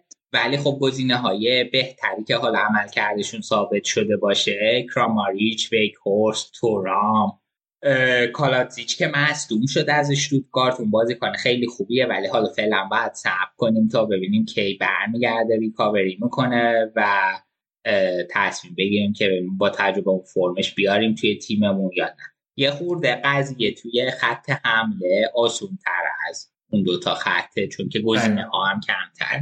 اون گزینه vice captain رو نداریم نه؟ یعنی یک کاپیتان به جای این کاپیتان اصلی انتخاب کنیم. نه نه. خوب بود. آره. آره فکر کنم توضیحات کاملی بود. حالا کسایی کامل همیشه بوندسلیگا رو پیگیری نمی‌کنن حداقل یه سری بازیکن تا که احتمال امتیاز گرفتن دارن توی آره دیگه دقیقا. به همین هدف. یک کرش کورسی آماده کرد. من خودم میگم خیلی فانتزی باز نیستم که اینا رو قشنگ دقیق بررسی کرده باشم. اینا دیگه در همون حد اطلاعات خودم. یه راهنمایی سعی کردم بکنم. حالا باید اگه که کسی خواست دوباره فانتزی هم بسازه ما لیگ هم داریم که حالا البته چند هفته گذشته خب غالبا سخت میشه بخواد یکی بیاد امتیازش به اون برسونه ولی توی کانال تلگراممون اگه بگردین لینک اضافه شدن به فانتزی بوندسلیگا و همینطور لینک لیگ رادیو آفساید رو هم می‌تونیم پیدا کنیم یه دیگه بحثی نیست بریم سراغ بازی های هفته. با بازی جذاب لورکوزن دورتموند شروع کنیم که توی زمین توی زمین لورکوزن هم برگزار شد و دورتموند تونست این بازی رو 4 ببره. برای منی که به عنوان بیطرف تماشا می‌کردم خیلی بازی جذابی بود. ولی حالا فکر می‌کنم هوادارهای دو تیم زیاد هرس خوردن حالا به عناوین مختلفی. و فکر می‌کنم برای دورتموند این چیزی که من می‌دیدم تفاوتی که وجود داشت نبودن مالن تو ترکیب اصلی بود و رینا هم که نرسیده بود. و این بازی فکر کنم جولیان برانت بود که برعکس بازی قبل فیکس بازی آره دقیقا همینطور مالن که نبود رینا مصدوم بود. در نبود رینا تصمیم گرفت به یولیان برانت بازی بده و خیلی هم بازی خوبی داشت. یعنی با توجه به اینکه از وقتی که از لورکوزن اومده هیچ شانس زیادی توی دورتموند نداشته و به ترکیب fix نتونسته برسه با این وجود این هفته بازی قانع کننده ای داشت به نظر من و این گل خیلی قشنگی هم تونست بزنه. آره گلش که خیلی خوب بود. گلش که خیلی قشنگ بود. ولی در کل این چیزی که من میخوندم بین هوادارای دورتموند نمی‌دونم نسبت به این شیوه بازی مارکو روزه خیلی مثلا که خیلی خوشحال نیستن از این 4 4 2 لوزی که روزه از اول فصل پیاده کرد. خب برن فاوره رو بیارن. خب خب خیلی گفته بودم باید این کارو بکنن دوباره برگردن فاوره رو بیارن. ولی تا اینجا بالاخره نتیجه رو که گرفتن حالا من نمی‌دونم بالاخره مربی جدیده. و یعنی من من چیزی که برداشتم این بود این بود که مهره ها مهره هایی نیستن که بشه ازشون 4 4 2 لوزی در آورد. شاید مهره ها یک ترکیب دیگه ای رو میطلبن. ببین حالا خب توی فاز سعی خطا روزه نمیشه الان قضاوتش کرد. ضمن اینکه حتی خود تیم چند تا بازی کنه مهمش عوض شدن. مثل دروازه‌بان و سانچو که رفته دانیل مالن اومده. حالا یه مقداری کلا توی تیم زمان می‌بره تا این ایده جدید حداقل پیاده شه. ضمن اینکه حالا هر استراتژی آدم اتخاذ می‌کنه بالاخره نقاط مثبت منفیش داره دیگه. من اون دفعه هم گفتم این لوزی که بازی می‌کنن اشکال اصلیش اینه که تیم از دو تا جناح خیلی آسیب پذیر میشه. بخاطر اینکه تو دفاع کناریات توی موقعیت های بیشتری تک به تک میشن. توی موقعیت تک به تک قرار می‌گیرن با حالا نیروی تهاجمی حریف. و این خیلی بد توی دورتموند توی ذوق می‌زنه چون که نه مونیه نه رو هیچ کدوم از نظر دفاعی بازیکن فوق العاده ای نیستن. و دورتموند کس دیگه ای را هم نداره که جای این دوتا بذاره و این قضیه رو بهتر کنه. حتی اون موقعی که اشرف بود اشرف تو کار دفاعی بسیار ضعیف بود. یعنی اینقدر سوتی دفاعی می‌داد به خصوص اون اوایل فصل که هنوز جا نیفته و بعد حالا بهتر شد. این الان هم وضعیت همینطوره. و حالا من فکر کنم من فکر کنم این یه موقعی به این نتیجه برسه که این در زمینه یه فکری براش بکنه که دیگه فشار کمتری حداقل دفاع کناریاش بیاد. ولی خب کماکان این مارکو رویس اون مرکزیت تیم رو داره دیگه. یعنی مرکز ثقل تیم مارکو رویس و یه آماری هم با هم نگاه می‌کردیم روی این پیج توییتر From Distance که گذاشته بود از تک تک بازیکن‌های تیم. به طور مشخص یعنی خیلی واضح می‌تونیم تاثیر هالند رو تو این تیم مقدار پاسی که مقصدش هالنده اختلاف خیلی فاحشی با تمام بازیکنان زمین داره نه فقط دورتموند. و فوق العاده بود. چه هد خوبی زد روی گل. خیلی هدش خوب خیلی قشنگ. خیلی قشنگ. خیلی قشنگ. در مورد این رویس که گفتی خیلی بین دو نیمه هم عمل کردش مثبت بود. چون ببین اینجوری بود روال که یک یک شد بازی بعد دورتموند یه گل زد که آفساید اعلام شد و آه. بعد پاتریک شیک دو یک زد دقیقه 45 بود و دیگه بازی تموم شد. رویس خیلی حالت کریستیانو تور داشت تیما کوچ می‌کرد و می‌گفت که با لفونی که هر دو گفته بود که فاصله خیلی زیاده خیلی باید فشرده تر بازی کنیم و سعی کرد تیم تهیج کنیم و نیمه دوم نیمه دوم واقعا فوق العاده ای داشتن. دقیقا. و یه همین نکته که میگی باید فشرده تر بازی کنن این آمار پی پی دی ای یعنی اون فشار پرسی که یک تیم می‌ذاره رو که گذاشته بودم و مقایسه کرده بودم بین دو تا تیم دقیقا توی اون بازه زمانی که دورتموند دقیقا اواخر نیمه اول اومدن این پرس رو ایجاد کردن ولی نتیجهش نتیجه مثبتی نبود و دقیقا به خاطر همون فاصله خطوطی بود که بهش اشاره کردی و همونجا گل خوردن. ولی تو آخر نیمه دوم که یه گل رو جلو افتادن توی دقیقه 75 بود که دیگه 4 جلو افتادن فشار پرسشون رو به بالاترین حد توی طول بازی رسوندن و دیگه این بار مشکل براشون ایجاد نشد و گل رو نخوردن کلا بازی با intensity بالایی رو پیاده کرد دورتموند به جز اون بازی رو که 3 دو عقب افتاده بود. ولی نیمه دوم رو قشنگ خوب تونستن بازی رو برگردونن بعد از گل آره. چقدر این پنالتی که روی چیز برای گل چهارم دورتموند. اتفاق افتاد چقدر بی جهت بود من نفهمیدم برای چی این خطا رو کرد. یعنی یه خطایی که حالا اصلا هیچ تأثیری تو جریان بازی نداره و یه گلی که خب اصلا جهت بازی و حالا برخلاف اون انتظارات رو تبعث کرد. دقیقا. رفت بارم چکش کرد درست میگم؟ آره آره, آره پنالتی با بار داد. و این دیابی هم از خیلی تو لورکوزن خوب بوده. هم دیابی خیلی خوب بوده هم ویرتز ویرتز خیلی خوب بوده. ویرتز خیلی خوب بوده. آره از آینده های فوتبال آلمانه جام جهانی های بعدی رو می‌خواد بالای سر ببره و آره و خیلی خیلی یعنی اصلا فوق العاده بود. و امیدوارم که سرنوشتش مثل برانت نشه و هر باشگاهی که بعد از لورکوزن میره بتونه توش fix بازی کنه و رشد کنه. دقیقا همون راجع به رویس اشاره کردیم که مرکز ثقل دورتموند بود الان ویرتس تو این سنش داره این کار انجام میده خیلی خوب بود به نظرم. این همون قضیه ای بود که ما فصل پیشی داشتیم می‌گفتیم حالا کای هاورتس بره لورکوزن چی کار می‌کنه که خب اینا رو کردن. دقیقا. حالا خلاصه بازی جذابی بود اتفاقای جذابی هم داشت یکیشونی گذاشتیم توی کانالمون داستان جود بلینگهام بود که بعد گل چهارم اگه بعد بچه‌ها برن حتما ویدیوشو ببینن که بعد از اینکه هالند میره خوشحالی می‌کنه کنار زمین هواداری لورکوزن به سمت بازیکن‌ها بوتری و آب و آبجو و اینا پرت می‌کنن که بلینگهام وقتی رفته رو کول هالند یکی از این آبجوها رو رو هوا می‌گیره و می‌خوره که بعدم توییت کرده بود که روز خیلی خوبی بود برای اولین آبجوم چون تازه به سن 18 سالگی رسیده و نوشته خیلی هم خوشم نیومد به نظر خوشمزه نبود. اولی معلومه تازه وارد به آلمان چون که توی آلمان از 16 تو آلمان از 16 OK من فکر آلمان هم 18 آره نه نه تو آلمان از 16 ولی خب این از یه از ج... از جایی اومده که از 18 بوده. بعد دیگه آره اینجا خیلی رواله اصلا. آبجو بابا این اینم حتما خورده بوده. حالا می‌خواسته که توی public و تو media اینجوری نشون بده.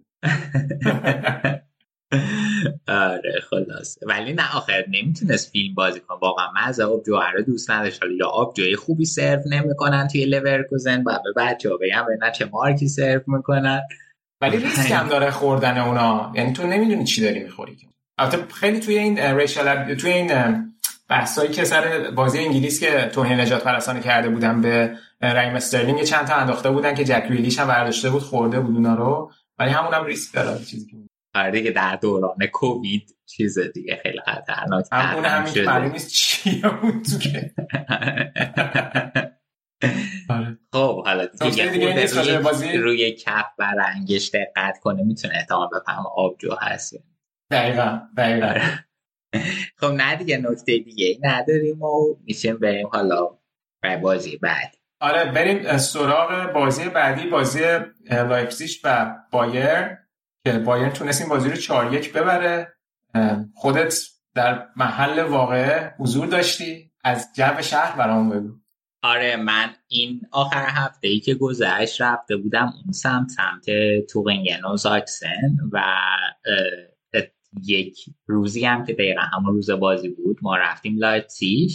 خیلی خوب بود. خب من تا حالا تجربه ای توی اون بخش از آلمان نداشتم. خیلی قشنگ بود و فوقالعاده و جو شهر زنده و پر از هیاهو. خیلی خوب بود و بعد به صورت اتفاقی هتلی رو پیدا کردیم که بازیکنهای بایرن توش مستقر بودن و ملت دور هتل جمع شده بودن. منتظر که بیان عکس بگیرن اینا. و خب یه تعدادی نیروی organization. اونجا بودن که مال خود تیم organization بایرن بودن لباس اینا داشتن و مشخص بود از خود بایرنن و دوتا اتوبوس بود و ماشین های پلیس که دو طرف راه و جلوی در هتل رو بسته بود. یعنی مثلا یه فضایی مثل حیات جلوی ورودی گرند هتل ایجاد کرده بودن و کسی اونجا نمی اومد من اینکه حالا مهمون خود هتل باشه که کارتش نشون می‌داد مشخص می‌شد تو واقعا مهمون هتل هستی یا نه. بعد آره خلاصه اینجا وایسادیم و ما اولش وایسادیم ساعت کنم دو اینا بود. بعد این آقای اومد گفت که ببینید چهار و پنجاه و پنج دقیقه اینا میان بیرون. تا اون موقع دوست داریم می‌تونین وایسین ولی منو می‌بینید. بعد آره و خب اینجا هم چیز دیگه قشنگ چهار و پنجاه و پنج دقیقه اومد. و خب اون موقع هم چیز بود دیگه ازدهام خیلی زیاد شده بود و خیلی جمعیت زیاد بود و سخت بود ببینی. بعد دیگه خیلی جالب بود من این قضیه هتل رو تا تجربه نداشتم با اینکه خب خیلی ورزشگاه خیلی رفتم ولی اینو تا تجربه نداشتم. و جالب بود و دیگه اومدن و بعضا صداشون میدن بعد بای بای می‌کردن خیلی حس خوبی بود و دیگه همین دیگه. آره. قابلیت نزدیک شدن نبود دیگه همون از دور فقط. نه دیگه از اون بیشتر نزدیک نمی‌شدی و همون مثلا حدود 5 متر که عرض این حیات بود که ایجاد کرده بودن با نرده همونجا بود و رد می‌شدن و مردم جیغ می‌زدن بای بای می‌کردن و این آره اینجوری داستان میگی تجربه با هتل رو نداشتی؟ اینجا سر بازی دوستانه که ایران و سوئد داشتن که تیم ملی اومد استکهلم خیلی مشخص نبود اولش که تیم ملی کدوم هتل رفته. بعد من حالا یکم گشت گشتم و یکم این برنامه پرسجو کردم و اینا پیدا کردم کدوم هتلم و شانس من خیلی نزدیک خونه من بودن. و من دو روز پشت هم رفتم هتل که با بازیکن مختلف حالا ببینم عکس بگیرم اینا. روز اول خیلی خلوت بود هیچی نبود و چیز بود زمانی کیروش هم بود. و چند تا بازیکن ها اومدن بیرون و بعد چون خیلی خلوت بود وایسادن به صحبت کردن خیلی چسبید. روز دوم همه پیدا کرده بودن. همه پیدا کرده بودن و اصلا نوبت به نمی‌رسید که مثلا کار دیگه نمی‌شد که چون دیگه نمی‌شد صحبت کرد. همه اومدن عکس بگیرن. انقدر که ازدهام زیاد شد این مسئول تیم ملی که مسئول local بود در واقع از طرف سوئد بود مجوز از هتل گرفت که ملت برن تو لابی. اصلا یه وضعی شده به هم ریخت. یعنی میگن نباید رو داد واقعا نباید رو داد من وایسادم یه کنار فقط بازیکنای استقلال که رد شدن مثلا کمتر اون موقع که بهشون توجه میشه دیگه مثلا جواد نکونام بود رضا قوچان نژاد بود اشکان دژاگه بود اونا رو بیشتر می‌گرفتن. این بازیکنای دیگه که رد می‌شدن من باهاش مهم صحبت می‌کردم. آ یه چیز دیگه هم میگم هی داستان داره منحرف میشه. این اون موقع مترجم کیروش هم این پسر آریان بود آریان قاسمی بود. بعد یکی اومده بود یه کاری باش داشت یه دختره اومده بود می‌خواست یه بسته بهش بده نمی‌دونم جریان چی بود. یکی یه کاری باش داشت بعد هی میگفتش که من می‌خوام آقای قاسمی رو ببینم. هی می‌گفت بعد یکی اون مسئول تیم ملی ما قاسمی نداریم. هی می‌گفت آریان.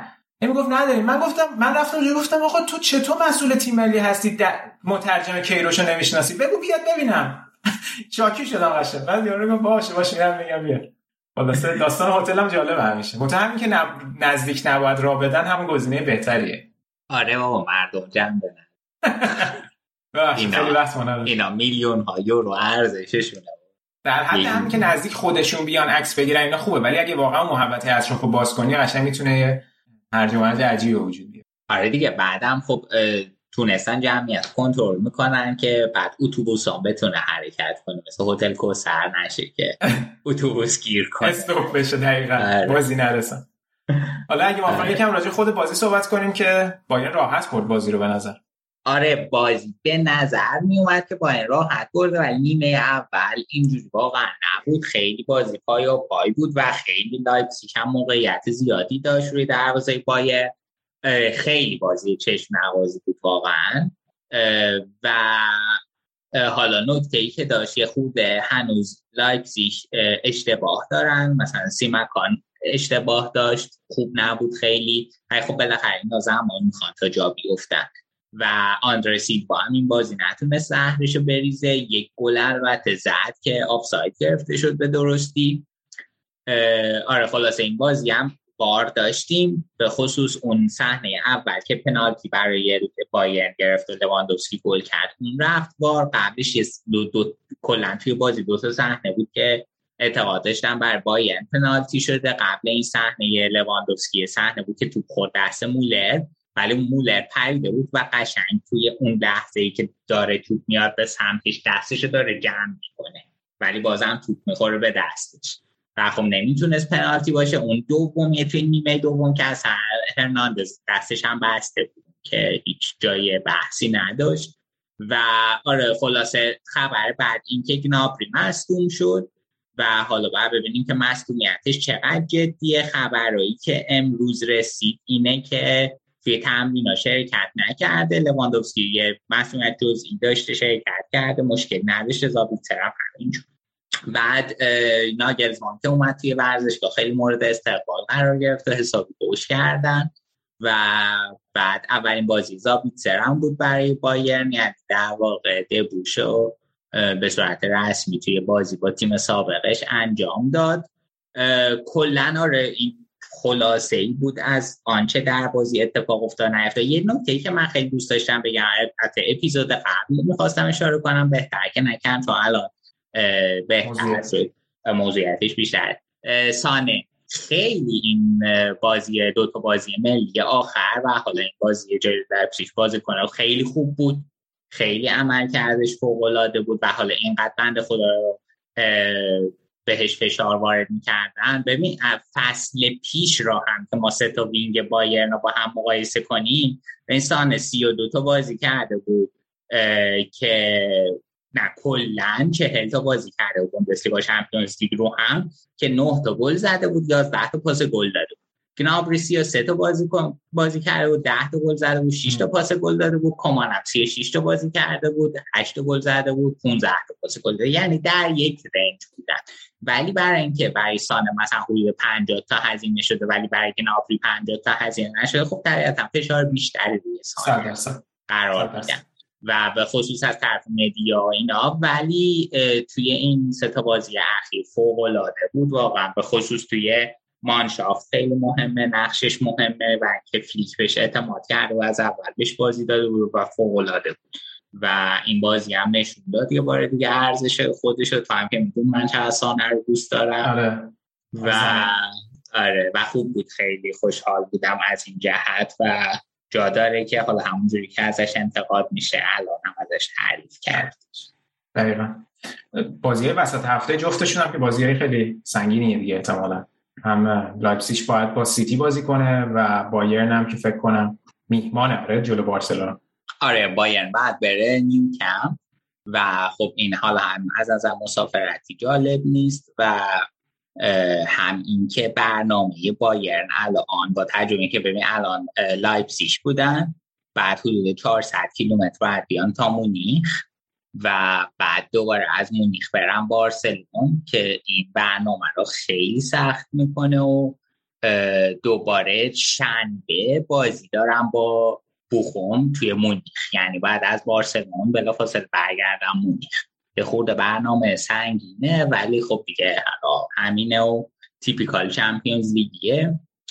و ضمن اینکه این بازی بارسا بایرن متاسفانه آمازون پرایم پخش می‌کنه. 16 تا بازی تو چمپیونز لیگ توی آلمان رو پرایم برداشته و قشنگم یه حالتیه که مشخصه این دادن اول آمازون انتخاب کنه هرچی مونده دادن تو و آره. بعد مثلا بازی خیلی شاخی برداشته مثل همین بازی بارسلونا بایرن توی دو هفته بعدی بازی دورتموند و آمازون پرایم. مشخص می‌کنه دوره برگشت هنوز برنامهش مشخص نیست. بقیه بازی Champions League DAZN پخش می‌کنه. درست نه دیگه به نظر می‌رسه که آمازون پرایم جزو player های اصلی چند سال آینده کلا اروپا باشه احتمالا با این ورودی که داشتن. آره. DAZN که خیلی اوضاعش توی ایتالیا توی streaming ش خوب نیست خیلی همیشه مشکل داشتن و به خاطر اتفاقایی هم که فصل پیش افتاد در آخر فصل این بازی اصلا ساعت بازی ها رو جوری تنظیم کردن که توی هر ساعت دو بازی بیشتر نباشه.